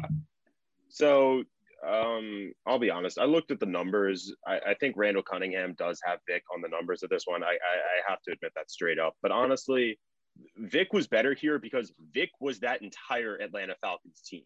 Without him, they go nowhere in 2002. All he had, he had an old Warrick Dunn who wasn't doing much, and underdeveloped Brian Finneran and Alge Crumpler. So really, without Vick, that team does nothing. And it, when when you look at the numbers, his numbers were worse, but that's because he really had to. Vick had to play a certain way in order to win games for them. He had to limit his turnovers. He only had eight interceptions that year. Meanwhile, you look at Randall Cunningham on the Eagles. He had help. I mean, his defense was led by Reggie White. It, it was an all-around very solid team. And what I meant also note is Michael Vick won a playoff game in 2002. Randall Cunningham didn't do that in 1990. All right, Josh. For the sake of time, I'm not going to spend too much time here. I'm just going to throw out a couple numbers for you. Randall Cunningham had 500 more yards than Michael Vick through the air. He had 14 more touchdowns through the air. He had 150 more yards on the ground. But the number that stood out to me the most, Michael Vick's completion percentage, just 55%. Okay, Danny, quick rebuttal to the stats you threw out. Like I said, you know, Cunningham did have the better numbers, but Vick Vic meant more to his team. Vick, yeah, Cunningham was a maybe statistically better, but Vick was the MVP of the Falcons. They don't do anything without him. The Eagles could have done stuff without Cunningham. These are this is really hard because Dom, this one's easy. This is once again an easy debate for D- Josh to win, but I think Danny threw a weird angle that makes me want to pick him.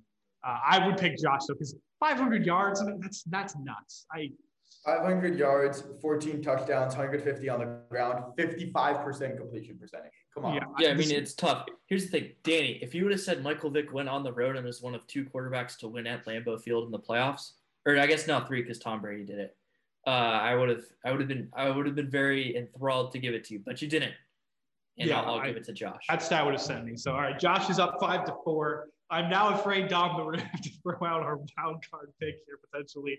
I didn't think we actually have to throw that one out there, but Well, so here's the thing, Josh. If you mentioned the if you mentioned the divisional round game this year, and that's if that's part of your reason because he beat him in the playoffs Oh, this year. not. Okay, It's good because Josh Allen looked like crap in that game. Just gonna so. pull this on real quick. all right. I we're wouldn't the- say he looked like crap in that game. He was fine. Sure. We're we're here at the main event. This is the debate that sparked this entire showdown. It is the 2019 MVP Lamar Jackson season versus the 2020 Josh Allen season, aptly titled the Battle of the 2018 Draft Class. This is also the battle of the uh, two the two contestants' his favorite quarterbacks at the time. Now. Uh, so Danny started last They're time. just their quarterbacks. Their quarter. Okay, thanks, Tom. Uh, I think Josh. that's an important definition. Yeah, like Okay. is Matthew Stafford my favorite quarterback? No, but he's my quarterback. Was Jared Goff my favorite quarterback? No, right. but he was my quarterback. All right, guys, I was wrong. I apologize. Your quarterbacks. Yes. There you go. Josh, you get to start this this hectic debate. All right, let's start it. So, first, let's get into the basic numbers. Josh Allen had a 69% completion percentage to Lamar Jackson 66. Not only did he just have better numbers, but this is where everyone had been criticizing Josh Allen for years throughout his entire career. Showed he was able to do it, prove the doubters wrong. 69% completion percentage. Was so impressed with that. It was a big, big part of Josh Allen's year to get to that number in completion percentage. He was ahead of Lamar Jackson by a good 3% and improved on his 2019 number by, I believe it was 11%. So huge, huge stride from Josh. Big 69% completion percentage there. You look at the passing yards. Josh Allen had 1,400 more passing yards than Lamar Jackson and had more yards per, per attempt as well. Josh threw the ball a lot more, so that was part of the 1,400, but did have more yards per attempt than Lamar Jackson. Josh had more rushing touchdowns than Lamar Jackson. We think of Lamar as this fantastic runner, as a guy who's so elite with his speed, which he is. I'm not going to deny that. Josh Allen also has elite speed. Josh Allen is also a much more physical runner than Lamar Jackson is. He's uh, definitely not more elusive, but more physical and harder to tackle. You don't see Lamar trucking guys like Josh Allen can do because no quarterback can do that other than Josh Allen. He's phenomenal and he trucks guys to get in the end zone. That's why he got more rushing touchdowns than Lamar Jackson.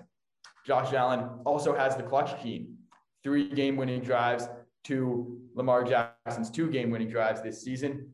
And the part that I'm going to hit home, it was Lamar Jackson's first full year in that offense. And Lamar Jackson is a very unique football player. He has a skill set in the National Football League that is unlike any football player we've ever seen at the quarterback position.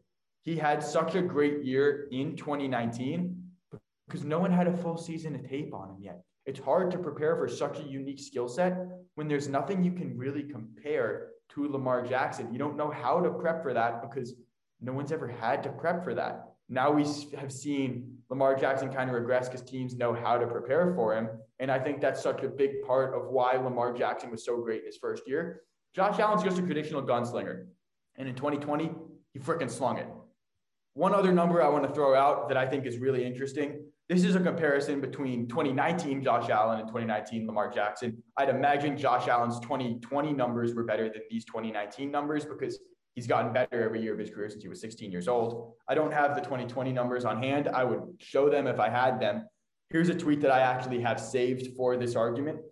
Josh Allen and Lamar Jackson were the only quarterbacks with 100 plus rushes last year. You look, but now let's look at their throwing because that's what's more important. Their on target percentage for their throws of 10 to 15 yards. Josh Allen, 71.7%. That's good for 11th in the National Football League. Lamar Jackson, 69.4%. That was 17th in the league. Go to 15 to 20 yards now, a little further down the field. Josh Allen, 64.6% on target percentage of his throws. That was 16th in the league. Lamar Jackson, 15 to 20 yards in his MVP year, on target only 61% of the time. That was 22nd in the National Football League. You go even further to 20 plus yards. Josh Allen, 42.4%, 24th in the league. His deep ball accuracy was a little off in 2019, but it was still better than Lamar Jackson's. Lamar Jackson, 38.6% of his passes, 20 plus yards on target, good for 28th in the National Football League, yet still won MVP. Not quite sure how. All right. Okay. I want to preface this before I let Danny go. We're going to let both of you throw counters out because this is a crazy one. But Josh, I will dock you if you interrupt Danny in any part of his points. Okay. So, uh, Danny, I will dock you if you interrupt him on the counter. Danny, got it. Tell me why the 2019 Lamar season is the better season. All right. First, a little bit of rebuttal to Josh. Um, so you're saying uh, it was Lamar's first full year that teams didn't have tape on him that's not really true. He, he played the second half of 2018. It wasn't just you know Mahomes like Mahomes having one game and then going in. Lamar played eight games in 2018, so people had some tape on him. Also, you're saying that he's such a unique quarterback. Teams didn't really know how to defend him in 2019.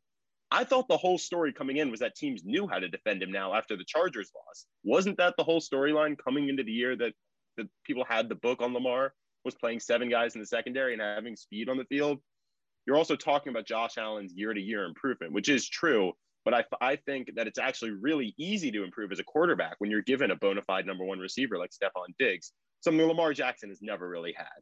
But into the argument. So Lamar, unanimous MVP, not just the MVP, the second ever unanimous MVP with 3,100 passing yards, a league leading 36 passing touchdowns to just six interceptions. Had, uh, and we're talking about pat, we're talking about his QB rating, which strictly is the passing numbers. QB rating of 113.3. That's the 12th highest ever. And that's just for his passing numbers. 2020 Josh Allen, 37th all time. Lamar's 113, that's higher than Josh Allen's best. That's higher than Deshaun Watson's best. That's higher than Russell Wilson's career best. It's just 0.5 behind Mahomes' career best. All that through the air, astoundingly great season. And then you look on the ground 1,200 rushing yards, seven touchdowns, leading the greatest rushing offense in NFL history statistically. 3,300 yards on the ground. They averaged over 200 yards rushing per game, thanks to Lamar and the system. And now, look, his numbers are all great, but they could have been even better. Look, he didn't even play in week 17. They were so far ahead that five times during the season he got he got benched during the fourth quarter for the backups. Five times that he didn't play the entire game and he sat week 17. So his numbers are great, but they could have been so much better if he had played five more fourth quarters and a whole extra game in week 17 which reminds me of a certain quarterback who ran up his numbers in a blowout week 17 win this year, but we won't talk about that. And also, Lamar, he was doing Can all I of this with interrupt his about something that's completely factually incorrect? Oh, stocking No, points, you stocking can- points. You can counter with something that's factually Just, correct. You can just start with it. interrupt. Start with it. Just start with it. I think I should interrupt where he's completely wrong. Josh Well, Allen you- did not play the second half of the Miami game. You can counter it. You, you can't No, interrupt. No, I just he want to that. get the He facts said that. out. Yes. Okay. I just want to that's get the fine. fact out That's there. fine. I think Thank that's you. fair. So, uh, along with all of this, Lamar was doing this when his leading receiver and his third leading receiver were tight ends. He didn't have a number one like Stefon Diggs. He had five foot two Hollywood Brown and Mark Andrews. So it's not like he's throwing to a receiver who's gonna who's gonna get 120 targets a year like Stefon Diggs is. He can't do that. He didn't have that weaponry. And uh, and honestly, if you want to talk about the playoff laws, I, I'm not I don't, I'm not sure if you mentioned the playoff, uh, but honestly, Lamar was the best member of the Ravens in that uh, Titans playoff loss. It was a bad game plan that had him throwing 59 times, which admittedly is something Lamar Jackson should never do. Uh, but Lamar had over 500 yards of total offense in that playoff game, and, which would have been even more if there weren't six drops by Ravens receivers, including a drop touchdown by Seth Roberts, along with the fact that Derrick Henry completely bulldozed the defense, something that Lamar Jackson clearly has no control over. So Lamar was the, honestly probably the least to blame of almost anyone for the Ravens playoff loss, coming off one of the great seasons we've seen in recent history, which it's no contest. Okay. Josh, you may now counter. You may now speak. He he already made his point about Josh Allen. How many games did Josh Allen not finish? You mentioned the the last Miami. He didn't finish the Denver game. He didn't finish Yeah. the New England game. And he didn't play the entire second half of the Miami game.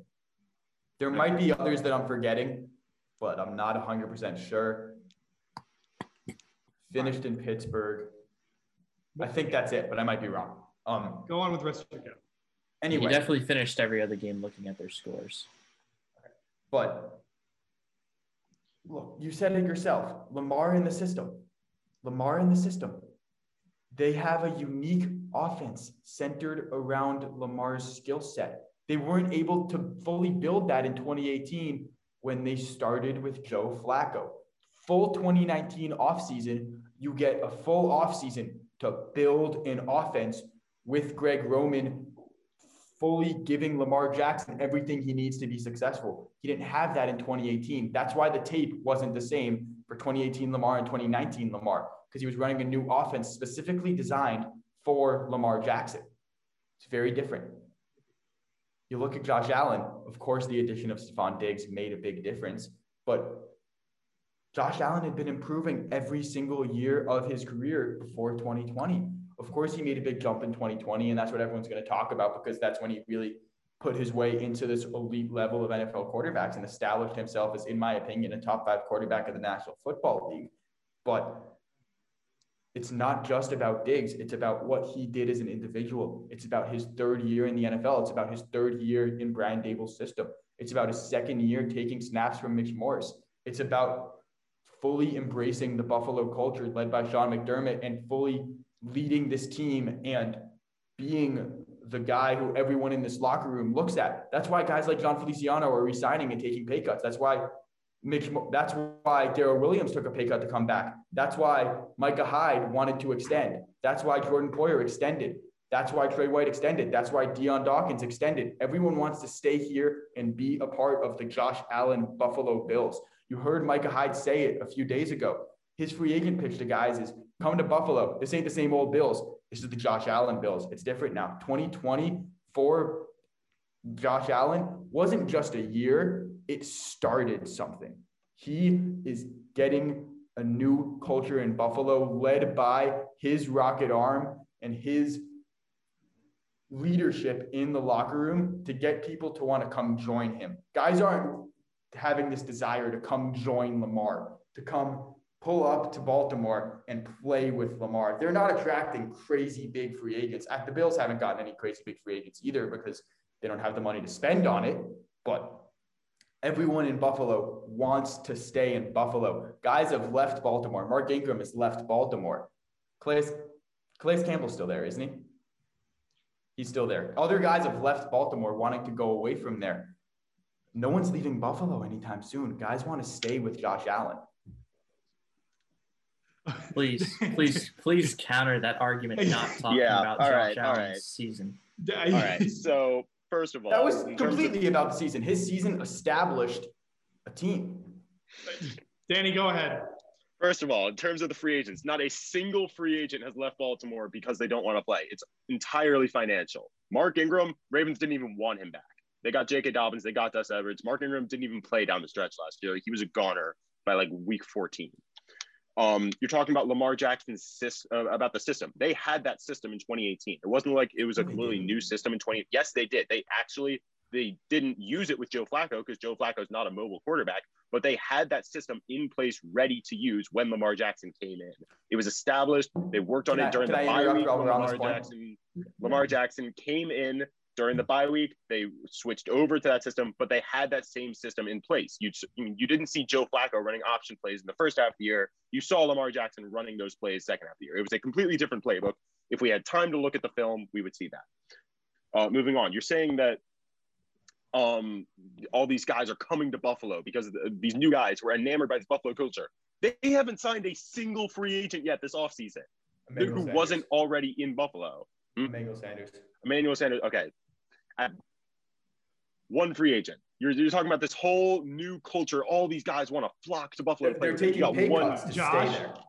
You got one new receiver. Uh, Ravens guys are staying too. Derek Wolfe just took a pay cut to stay in Baltimore. I mean, it's not uh, guys want to play with Lamar. They see Lamar as the leader of that locker. You're also talking about, oh, it's an offense that's uh, uh, built around Lamar's system. That's why he's so good. It's a system quarterback. It- every quarterback is in a system that's going to. Sorry, ideally, every quarterback is in a system that suits their strengths. I.e., the Bills not running the ball a single time against the Ravens in the playoffs because that's their system. It, apparently, it worked no, for them. No, because the but- starting running back was hurt. Josh, I will let you finish this argument off, but you have to let Danny talk this entire time. So you can counter I mean- everything he says. Go ahead. I mean, you're talking about this whole culture shift around the, uh, the Bills uh, because of Josh Allen's one good season. Yeah, one good season. Good for him.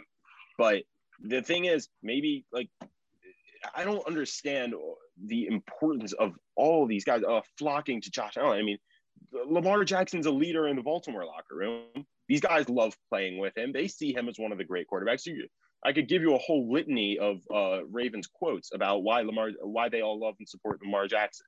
So I honestly just don't see the relevance in, in the argument of Josh Allen makes these guys want to come to Buffalo because Lamar is just the same thing in Baltimore. All right, Josh, you're, clo- you're closing this out, and then we're deciding. I, I want to go back to the Stefon Diggs argument because I think there's something really interesting to note here.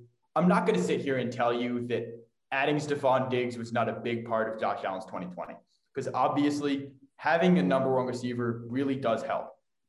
29% of Josh Allen's targets went to Stefon Diggs. It's a big number. But you know how many of Lamar Jackson's 2019 targets went to Mark Andrews? Just a hair under 25. Those aren't too far off from each other. All right. So let's not sit here and try to say like Stefon Diggs was so monumental for this team. Everything went through Stefon Diggs because the target shares weren't that crazy when you look at percentage of passes going to a player. Of course, Stefon Diggs had a lot more targets because the Bills threw the ball a lot more. But in terms of percentage of the throws going to a certain player, it's not that big of a difference. And back to the whole guys wanting to come to Buffalo, there have been so many guys taking pay cuts to stay with Josh Allen. You hear every player saying this is a new team around Josh Allen. I'm sure Lamar is doing the same out in Baltimore, but This is a whole new culture around this team led by this guy. It just all fits, it all works. It started in 2020 with a monumental season. And I also want to point out you touched on MVP a couple times. Lamar Jackson would not have won MVP if Aaron Rodgers had his 2020 season in 2019. Aaron Rodgers' 2020 was better than Lamar's 2019. It was also better than Josh Allen's 2020. Josh Allen would have won MVP this year if not for Aaron Rodgers. All right, now we're throwing. Okay, you, you, you I, I, he started. I just want to make one one quick. Go, one, go. He started. I just want to make one quick point. You, uh, there's a big difference in a tar in Stefon Diggs' target share versus Mark Andrews because Stefon Diggs is a bona fide true number one receiver and Mark Andrews is a tight end. Okay, that's it. Josh, no counter. We're, we're, we have Can I, to. Can I can I go? Because I'm gonna make this very short and sweet. I think Yeah. that one person stayed on target talking about the 2019 season of his player, while the other went on and talked about a bunch of other random stuff about people trying to stay around and trying to help Josh, and then moving on to his 2019 season No, 'cause ins- instead of arguing about the player's 2020 season. And I think that this was a very easy decision for me, and I'd side with Danny. I'm, I'm, I would it's not just about the numbers, it's about what the year impacts. It's how important the year was to the organization. Josh Allen's 2020 was much more important than Lamar's 2019. I, you're also comparing, but if you look at the two organizations, one has won championships this decade, the other one has hadn't been in the playoffs, and uh, they went they went once, and then he took them twice, but they hadn't been in such a long time. So you're comparing the two organizations and what they meant for each organization is comparing, like me saying, well, the Padres 2020 season meant more to the Padres than the Mets 2015 season meant to the Mets when the Mets were just as good or were, were better than the 2020 Padres. Like it doesn't make sense to make those comparisons. also something I want to harp on that I wish you had brought up more is the fact that I, I didn't hear you talk too much about the fact that Josh Allen went to an AFC championship this season when Lamar went out early in, in the playoffs. I, you didn't bring that up very much. I, Da- Josh, Dom, did you? There were a lot of points to bring up. I can't bring them all up. I feel like, but that's that's one I feel like you should hit hard on. He went to an AFC championship game. Lamar went out that year. What? It was second round, or did they got the bye? Did And then they, the bye They got the out bye and lost in their first although game. I Yeah, I- did kind of prove why it wasn't his fault, but Yeah, I know. I, Right. I'm I'm going with. Like I I'm said, going with you, Dave. you made the better arguments. All right, this is uh this is a little weird. This is future split. This is future Josh and Dom and Leo. Um, safe to say everything that you heard before prior uh, was done a week ago. Uh, this will be coming out uh, the Saturday. We're doing this part right now. We honestly just all got really crazy with March Madness. I know Josh and me were running around down in Syracuse with how far they went in the tournament now, and uh, Dom is a busy man. So uh, you're now listening to a week pro- a week after everything you heard prior with the showdown. Uh, we're ending it with a tie. We'll have a tiebreaker later on uh, between these two after a very fiery debate. But in the week's time that's passed since we uh, cut that episode off last time, uh, a decent amount of stuff has happened football wise, uh, and especially uh, just hours before we recorded this. Um, I that's the big topic we're going to talk about here before we wrap this episode. Uh, so first off, I'll just lay off the groundwork for uh, the first trade here, and we'll talk about the first trade. We'll start with the Dolphins moved down. Uh, they traded the number three overall pick to the San Francisco 49ers in exchange for uh, their first round pick this year, the Niners' first round pick this year, which is the 12th overall pick, and uh, a fourth round pick this year, and a 2023 and a 2024 first round pick. So in total, the Dolphins net two, they get three first round picks for the price of one and a fourth round pick.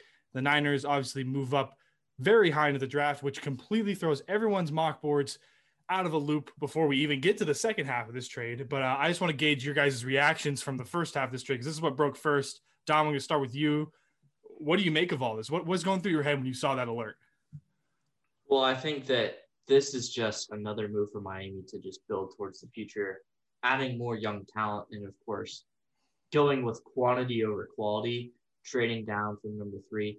And I think this signifies that the Jimmy Garoppolo era in San Francisco, if it isn't already come to an end, it is coming to an end soon because they did come out and say that Jimmy Garoppolo is still our quarterback. Then again, we've seen time and time again, especially earlier this offseason when the Rams said Jared Goff is our quarterback and then traded him a couple of weeks later. And then we've talked about Josh Rosen with the Cardinals. So we, we, we've seen this happen before. uh, it's hard to put too much stance into it because you want to take their word for it, but at the same time, they're just saying that to say it. But I think it's a good trade for both sides. It's pretty obvious the 49ers are going to draft a quarterback there at number three. And they said that they like any of the three guys that aren't Trevor Lawrence because they know that Lawrence is going number one. So, uh, good move for Miami to get quantity over quality. And the 49ers are going to have a new quarterback at least by 2022, maybe 2021.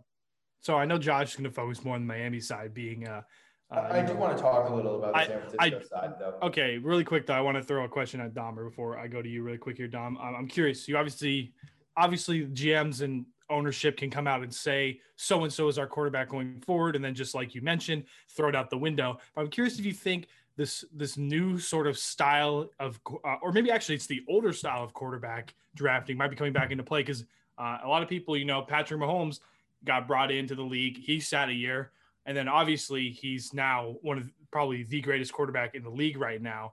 I'm curious if you think maybe that old style of drafting quarterbacks to sit them behind veterans or already prominent quarterbacks in systems to bring them out a year later. Do you think the 49ers might be doing that this year because of what they saw with Patrick Mahomes in 2018?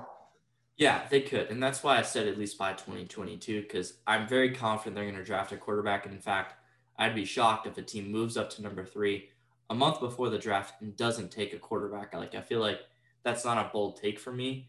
And, you know, you've seen it go both ways. I think two of the best quarterbacks in the league right now, Deshaun Watson and Patrick Mahomes, had two different routes. It's Patrick Mahomes, who sat behind Alex Smith for a year, and he's the best quarterback in the league. And then Deshaun Watson, top four quarterback in the league.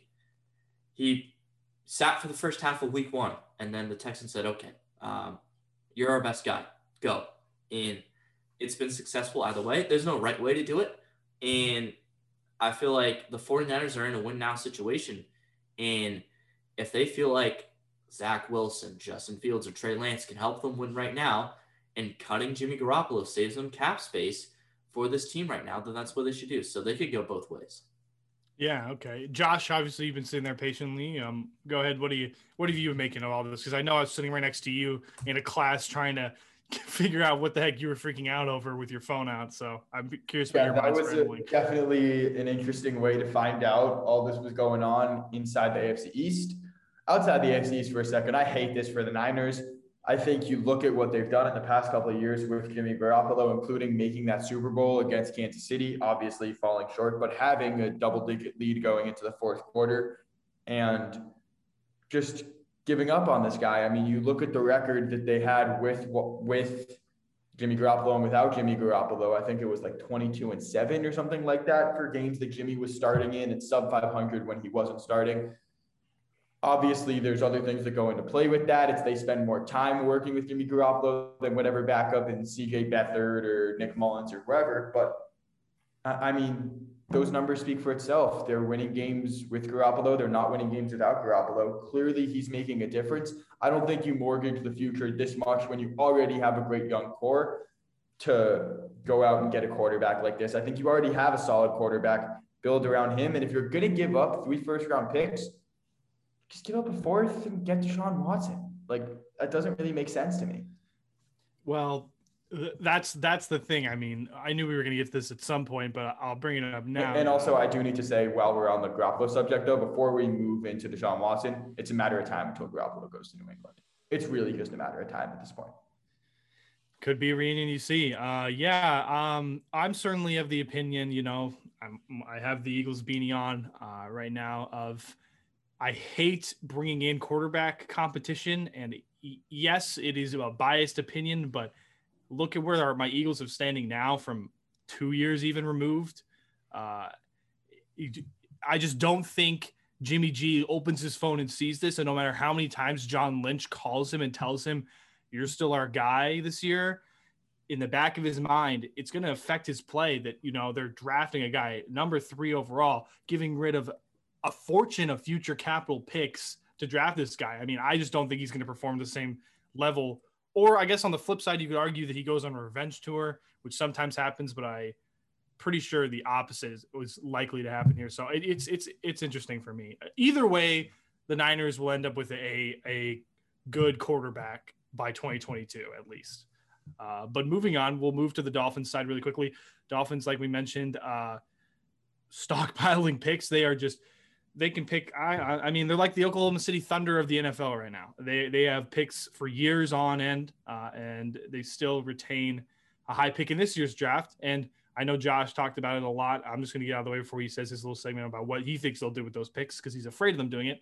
Uh, a lot of I think come to light that we didn't touch on last week that I want to make sure we touch on now is uh, Deshaun Watson has had a, a slew of sexual assault allegations come out against him. And I'm not saying any of them are true. I'm not saying any of them are false. No one knows yet. It's innocent until proven guilty. That's how everything works. But I think that the the re, with this circulating in the media, it might be why you might not see a Deshaun Watson trade now, or maybe for a little bit until more info comes out. So I think that's what a lot of NFL teams are doing and waiting.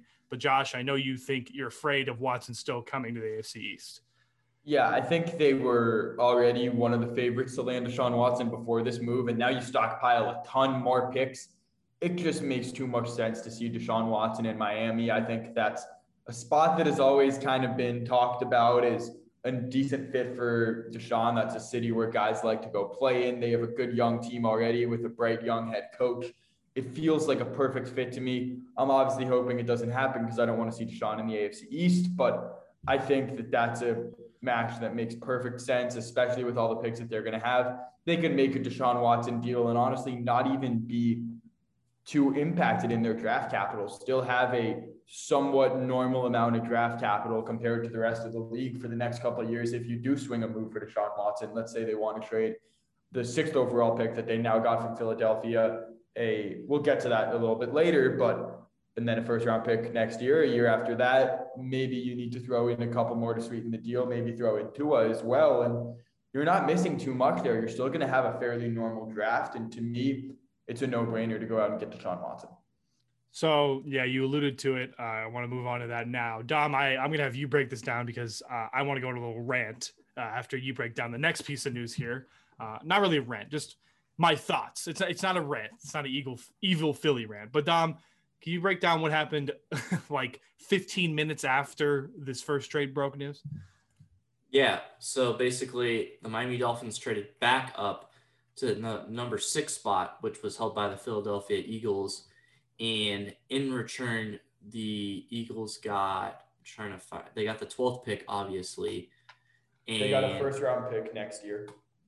Yeah, and then a first round pick in 2022. And is that it? I still haven't. Uh, they, is it the Miami pick or the San Francisco pick?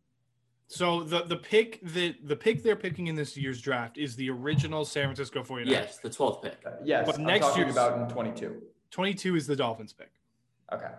And they traded they traded a fourth and the sixth overall pick, but they got back this year the 12th pick and a third. A third. Oh no, a fourth. Sorry, they traded okay. a. Uh, okay, let me one more time. They traded the, the Philadelphia Eagles traded the first sixth overall pick and a fifth round pick to get back the 12th overall pick this year, a fourth this year, and a 2022 first pick. That's what went down. Uh, yeah. So uh, I will take the time to go on a little a spiel because uh, I, I, know a lot of people that I uh, work with uh, writing on Philadelphia news and are we're in an extensive group chat when it lit on fire with a lot of different fiery opinions, and I have one contrary to some of them. Um, I'm going to lay it out here. Uh, this is this is a good trade to me. Uh, it, it could even be great. It, right now, it's good. Um, the problem is Howie Roseman is the one drafting. That's the holdup for me. Howie Roseman obviously has a horrible track record of drafting and obviously makes questionable decisions. I don't like him as a GM. This helps me put him in better standings. Listen, here's the breakdown, Eagles fans. Yes, you're not going to get a Ja'Marr Chase, a Kyle Pitts. It sucks that you're not going to have that flashy pick at number six overall, which you would have had for sure now that San Francisco had traded high up. That stinks. But here's the flip side. Obviously, the Eagles are not going to be very good this year. I don't think they're going to be a playoff team, especially in a division that got better all around them. Uh, so you now sit at number 12 overall, where a likely candidate to fall is my wide receiver two from this draft, Jaylen Waddle uh, is is probably going to fall down, possibly going to fall down to 12. Dom shaking his head. It's it's a likely thing, no matter how much you shake your head, Dom. Uh, so there was a scenario where we would have already had to take Waddle sixth overall if Miami had taken Ja'Marr Chase and the Falcons, who were rumored to have had interest in Kyle Pitts, had taken Kyle Pitts at five or four. Uh, you would have already maybe had to take Jaylen Waddle at six. So now you're t- six picks back. And in 2022, if Carson Wentz plays 75% of his snaps for the Indianapolis Colts, the Philadelphia Eagles will hold three first round draft picks in 2022, which is franchise altering. That three draft picks is a crazy thing. You could do so much with that. So I am of the opinion that this is a good trade now. And if Howie gets a right pick at 12, it's a great trade uh, for the future. So I'm very, I'm actually very happy, skeptical, but happy with this trade overall. Josh. Leo, what was the first thing I said to you when we were sitting in the middle of class and we saw this trade happen? I well, we were we were I, I don't remember what the first thing you said was to me for this. First thing I said was, "Hey Leo, what quarterback do you like in the 2022 NFL draft?" Yes. So this is this is the other varying opinion that Josh brought to my light is uh Jalen Hurts doesn't. That, that's what it's shaping up to look like. If I Jalen mean, Hurts doesn't play well in 2022 and, and you don't you don't think he could be a franchise quarterback, there's no doubt in my mind that the Eagles could certainly turn around in 2022 and take a look at the quarterback class and pick someone. My problem with that, Josh, is the quarterback class of 2022 is is pretty weak. Um, I wouldn't say it's weak. I think there are guys who certainly have some interest there. I think Sam Howell's definitely an interesting prospect to look at. Spencer Rattler could potentially declare for the NFL draft.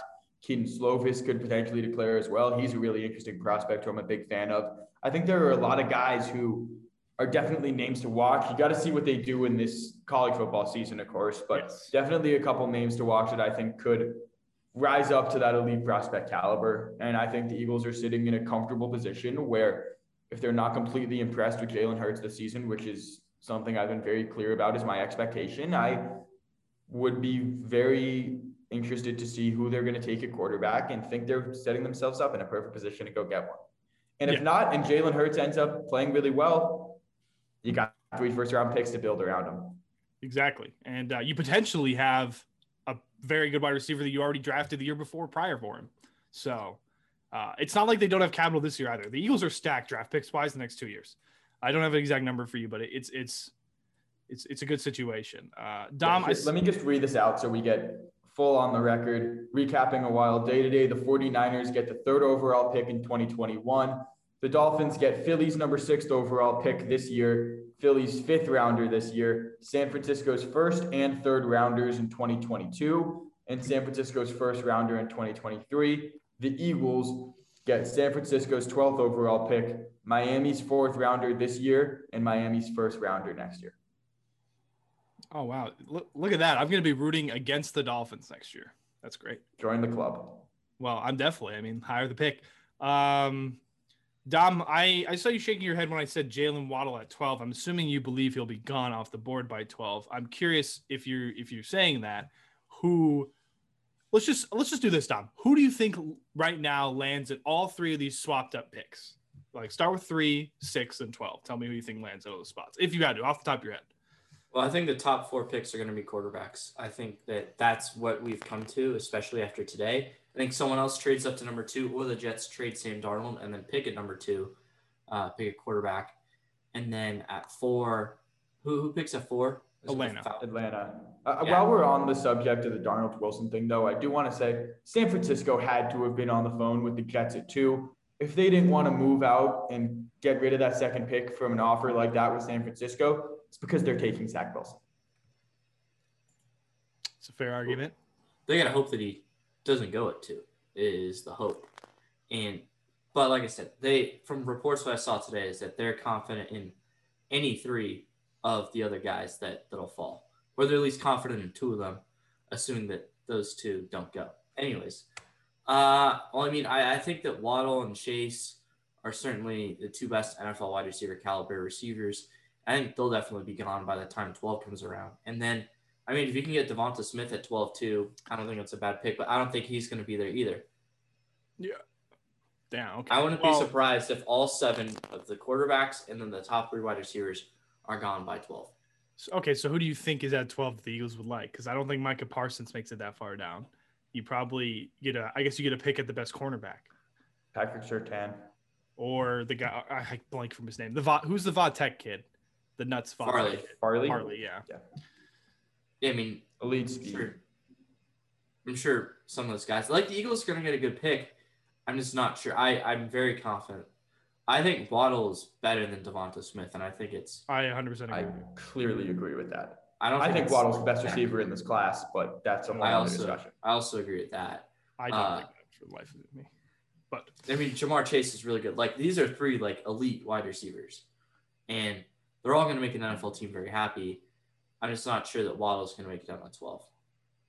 well, that's something I'm certainly going to be hoping for. Um, but yeah, As that's yeah, as I should. Um, but that is, uh, you, I, I guess so. I'll make sure for Dolphins fans that are listening, we didn't really talk about that. So they're now at six, and I imagine their options here are they're basically going to be either taking Chase like they would have at three, possibly. Maybe Chase isn't there. They take Kyle Pitts, or I think if Sewell falls to six because the Bengals for some reason don't decide to take him, uh, they'll jump at Sewell. Uh, but I think it's probably going to be Ja'Marr Chase or Kyle Pitts in a Miami Dolphins uniform.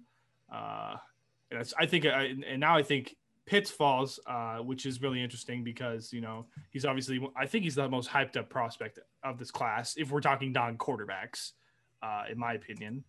It, it's interesting to see, you know, where what teams might grab him because, uh, you know, you you have now seven. The Detroit Lions probably won't grab him. T.J. Hockenson. Uh, maybe they if they want to do a two tight end set kind of deal, they have a new head coach. Maybe uh, Carolina Panthers at eight. They keep getting. They're not going to get a top four quarterback anymore now unless they trade up. Maybe they want Kyle Pitts. It's interesting. I think Kyle Pitts could definitely fall because of priority for teams. Um, I think if Kyle Fitz, Kyle Pitts falls to the late top 10, 9, 10 range, you could see Bill Belichick package 15 with the second rounder and go get Kyle Pitts. are you are you forgetting? They they just they just signed the top. No, I- I'm not forgetting. I think he just wants to stack a million tight ends and thinks Kyle Pitts is insane. I I it just feels like a New England thing to me. I don't know. Maybe I'm crazy. That's a little crazy. You got to remember they had Aaron Hernandez and Rob Gronkowski on the same team. Like But but yes, but that's but that's that's the argument people used for oh they hired they got Henry and Smith. If you bring in another one, one- you're just going to decrease the playing time of all of them. It's it's going to you don't need three good tight ends on a roster. I don't care. I agree with you, but you never know with that guy.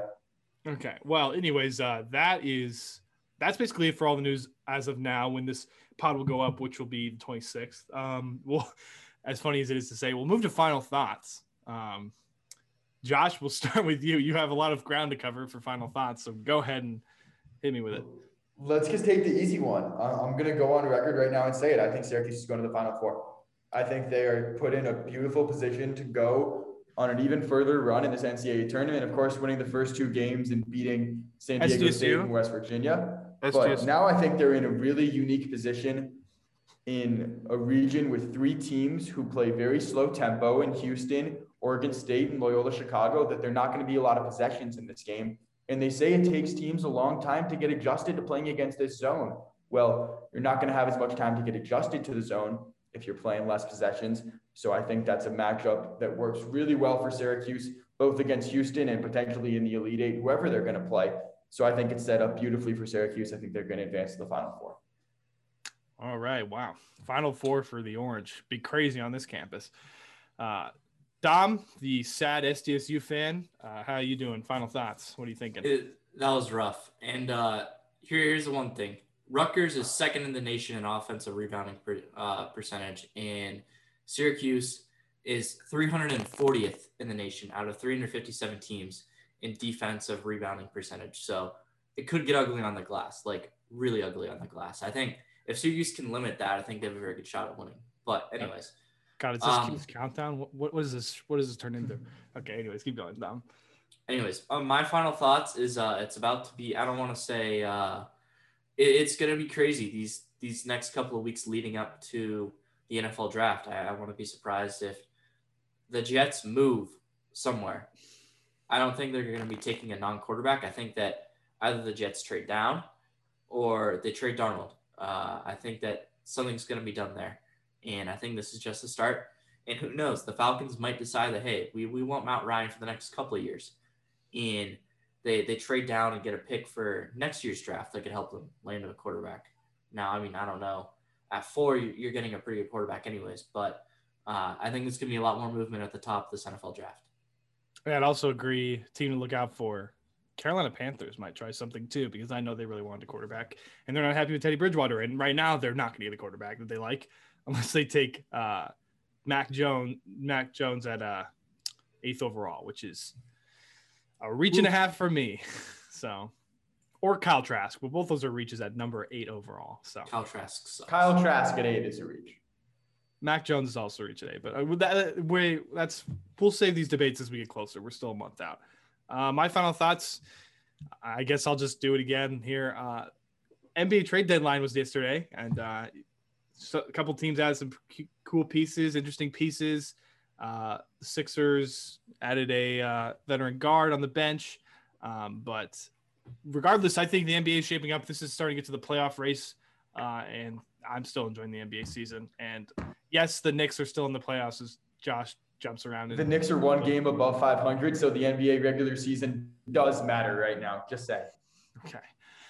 Anyways, that is going to do it for a weird uh, Split the Seam episode 27.